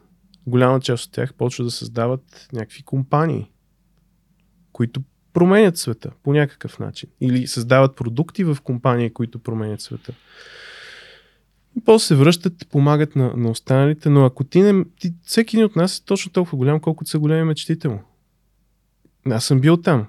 И като си купиш новия телефон, кола, лаптоп, каквото и да е, предполагам също става и нататъка. Нали? Това вече само съм го чел по книгите, като си купиш частния самолет и яхтата, какво става. Но не ти се променя живота, не ставаш друг човек. Мисля, че ам, този на Dallas Maverick собственика, а, как се казваше, Марк Кюлан, да, Марк Кюлан, Мерси Монк, имаше един цитат, че всъщност ам, нали, тези финансовите възможности са по-скоро лупа такава увелича, увеличаваща лупа на това дали си добър човек или не си добър човек. Mm-hmm. Тоест, нали, а, много бързо показват. Нали. Да, не, те са много важни. В никакъв случай да, не искам говорим, да, да, да са покрити твоите нужди да можеш да, да даш, защото да ако даваш, не са покрити, не можеш. Така. Защото ти ако си беден, няма как да помогнеш на бедните. Си беден и болен. Беден. Как да, да стане? Няма как да помогнеш на никой. Трябва първо на себе си и после. Абрахам Масол го е измислил преди 100 години пирамидата. Така че нали, това е ясно. Но въпросът е това, като го постигнеш, е то в днешния свят, ако си така средно умен, внимателен, то не е нужно дори си в топ училище или в някаква свръхобразователна институция. Просто трябва да имаш телефон с интернет, което всеки има. И да внимаваш. И да искаш наистина да постигнеш нещо, то се случва. Може Zero to Hero е напълно възможно в редица области. Само да кажа, че преди 7 години почти никой не знаеш кой е Георги Ненов и mm. това, което Ето. винаги съм обичал да общувам и съответно да имам някакви такива разговори с хората, но никога не съм си дал сметка, че това може да е моето нещо. Именно. Сега си говорим и се чувствам щастлив и благодарен, че моята работа е реално да се срещам с хора като теб и да разказвам за вашите истории в училища и с цялата страна. Така че това е супер. Бъде, че го споделяш. А за финал, ти, ти вече насочи разговор на там, но все пак последния въпрос на епизода е а, момент. Преди това ще ти подаря една книга, която знам, че имаш. А, но все пак ще я подаря. Имаше, защото когато подарих тази книга през юни месец на Васко Терзиев, това е една турба ключове а, на Цончо Родев, 12 разказа и новели по истински случаи за достоинство на българина, книга, която преиздадохме с друг свърх човека, именно Георги Станоев от Петка Марън. А, когато я подарих тази книга през юни месец на Васко, не очаквах няколко месеца по-късно той да ми напише и да ми каже, моля ти се, тази книга трябва да дадем на всеки един в Power of BG. А, нека това да го направим възможно и реално го ти като част от организацията имаш тази книга. Но ние сме решили да подаряваме на всеки един от гостите тази година в подкаста с Жоро Станоилов и искаме тази книга да достигне до максимално хора, които да я прочитат и да разберат, че свръхчовеци има и преди. А, и този а, знаменит човек, Цончо Родев, е събрал част от най-интересните истории на свръхчовеците от миналото в тази книга. Така че ще ти я подаря с възможността ти да надпишеш на някой, който според теб би а, би взел максимума за себе си и за хората, на които помага и на които би помогнал. Така че, Теди, заповядай, подарявам тия. Много благодаря. Много благодаря. Не знам дали си имал възможността да, а, да, да, да четеш от нея все още, защото списъкът Няколко, ти е разказа, няколко разказа прочетох. Доста е, доста е вълнуваща тази книга, да. Супер. А, и ти благодаря, че така а, даш този свърхчовешки личен пример. И финалният ми въпрос към епизода е как според теб да направим България, нашата прекрасна родина и страна, в която виждаме потенциал. И аз и ти. Очевидно е, след като сме тук и да. тук сме устроени и тук са семействата ни. А, да стане едно по-добро, едно по-щастливо място. Знаеш, аз ам, тук се риск да ме, да ме хейтнат разни наши приятели. Общи. Аз не вярвам в бързите революционни промени. Ние тия са лошите, дай сега ние сме добрите, само ние можем и така. Обаче, вярвам, че навсякъде масово хората са добри. Това е и по контекста за изкуствен интелект и що не трябва да ни е страх от него, защото в крайна сметка хората исторически сме се показали, че сме добри. Всяка кухня има ножове. Колко хора се убиват с кухненски ножове? Не е важен инструмент, е важно е какво правиш с него. Та, как чрез методична и безмилостна и безжалостна към нас самите неблагодарна непрекъсната работа. Не е нужно да ти дават по телевизията и ти благодарят и да ти казват всички колко си пич и колко си невероятен. А просто казваш си, че ще направиш нещо, намираш си самишленици, защото никой не може сам нищо да свърши и почваш и го вършиш до край. И после следващото, и после следващото и така. Аз съм виждал как се променят институции, за които в началото фидбек е няма начин да стане, до да ти станат пълни сапортери. Да, отнема 3-4 години. Да, отнема адски много пари. Като плащаници там в случая на хонорари на разни специалисти, които да пишат предложения. Но в крайна сметка промените са дългосрочни и смислени. Има смислени хора навсякъде. Не всички са лоши. Нашето общество е някакво объркано. Това, което ти правиш е много, много смислено с училищата и с подкаста и още с целия светъл пример, който си. Така че, това е. Няма шорткът. Като в джуджитсото. Какъв е шорткът в джуджитсото? Ми тренирай повече. Единствения. В нашия живот. Безмилостна работа. Да. Към нас самите. Абсолютно.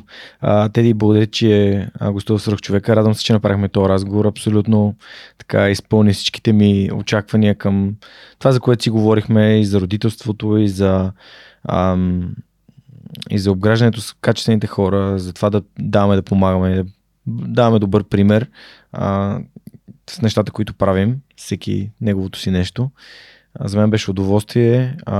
Уважаеми приятели, слушатели и зрители на подкаста, днес на гости ми беше Теодор Панайотов, основател на CourseDot.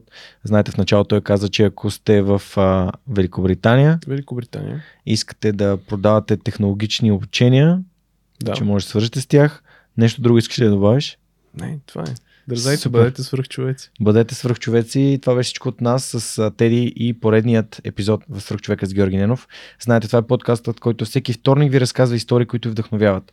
Ако искате да не подкрепите, това може да го направите като споделите епизода с ваши приятели или хора, които биха харесали това съдържание, или пък просто да отидете на сайта на Свръхчовека и в горния десен ъгъл има бутона подкрепини. Така с малко месечно дарение може да станете част от общността на Свръхчовека, хората с които всеки месец се виждаме онлайн, говорим си, споделяме си нещата, които имаме нужда, за да бъдем подкрепени или пък идеите, които имаме и искаме да развием. Това беше всичко от нас за тази седмица. Очаквайте ни следващия вторник в любимата ви платформа за слушане и гледане на подкасти, където свръх човека с Георги Ненов ще ви разкаже още една вдъхновяваща история. Чао!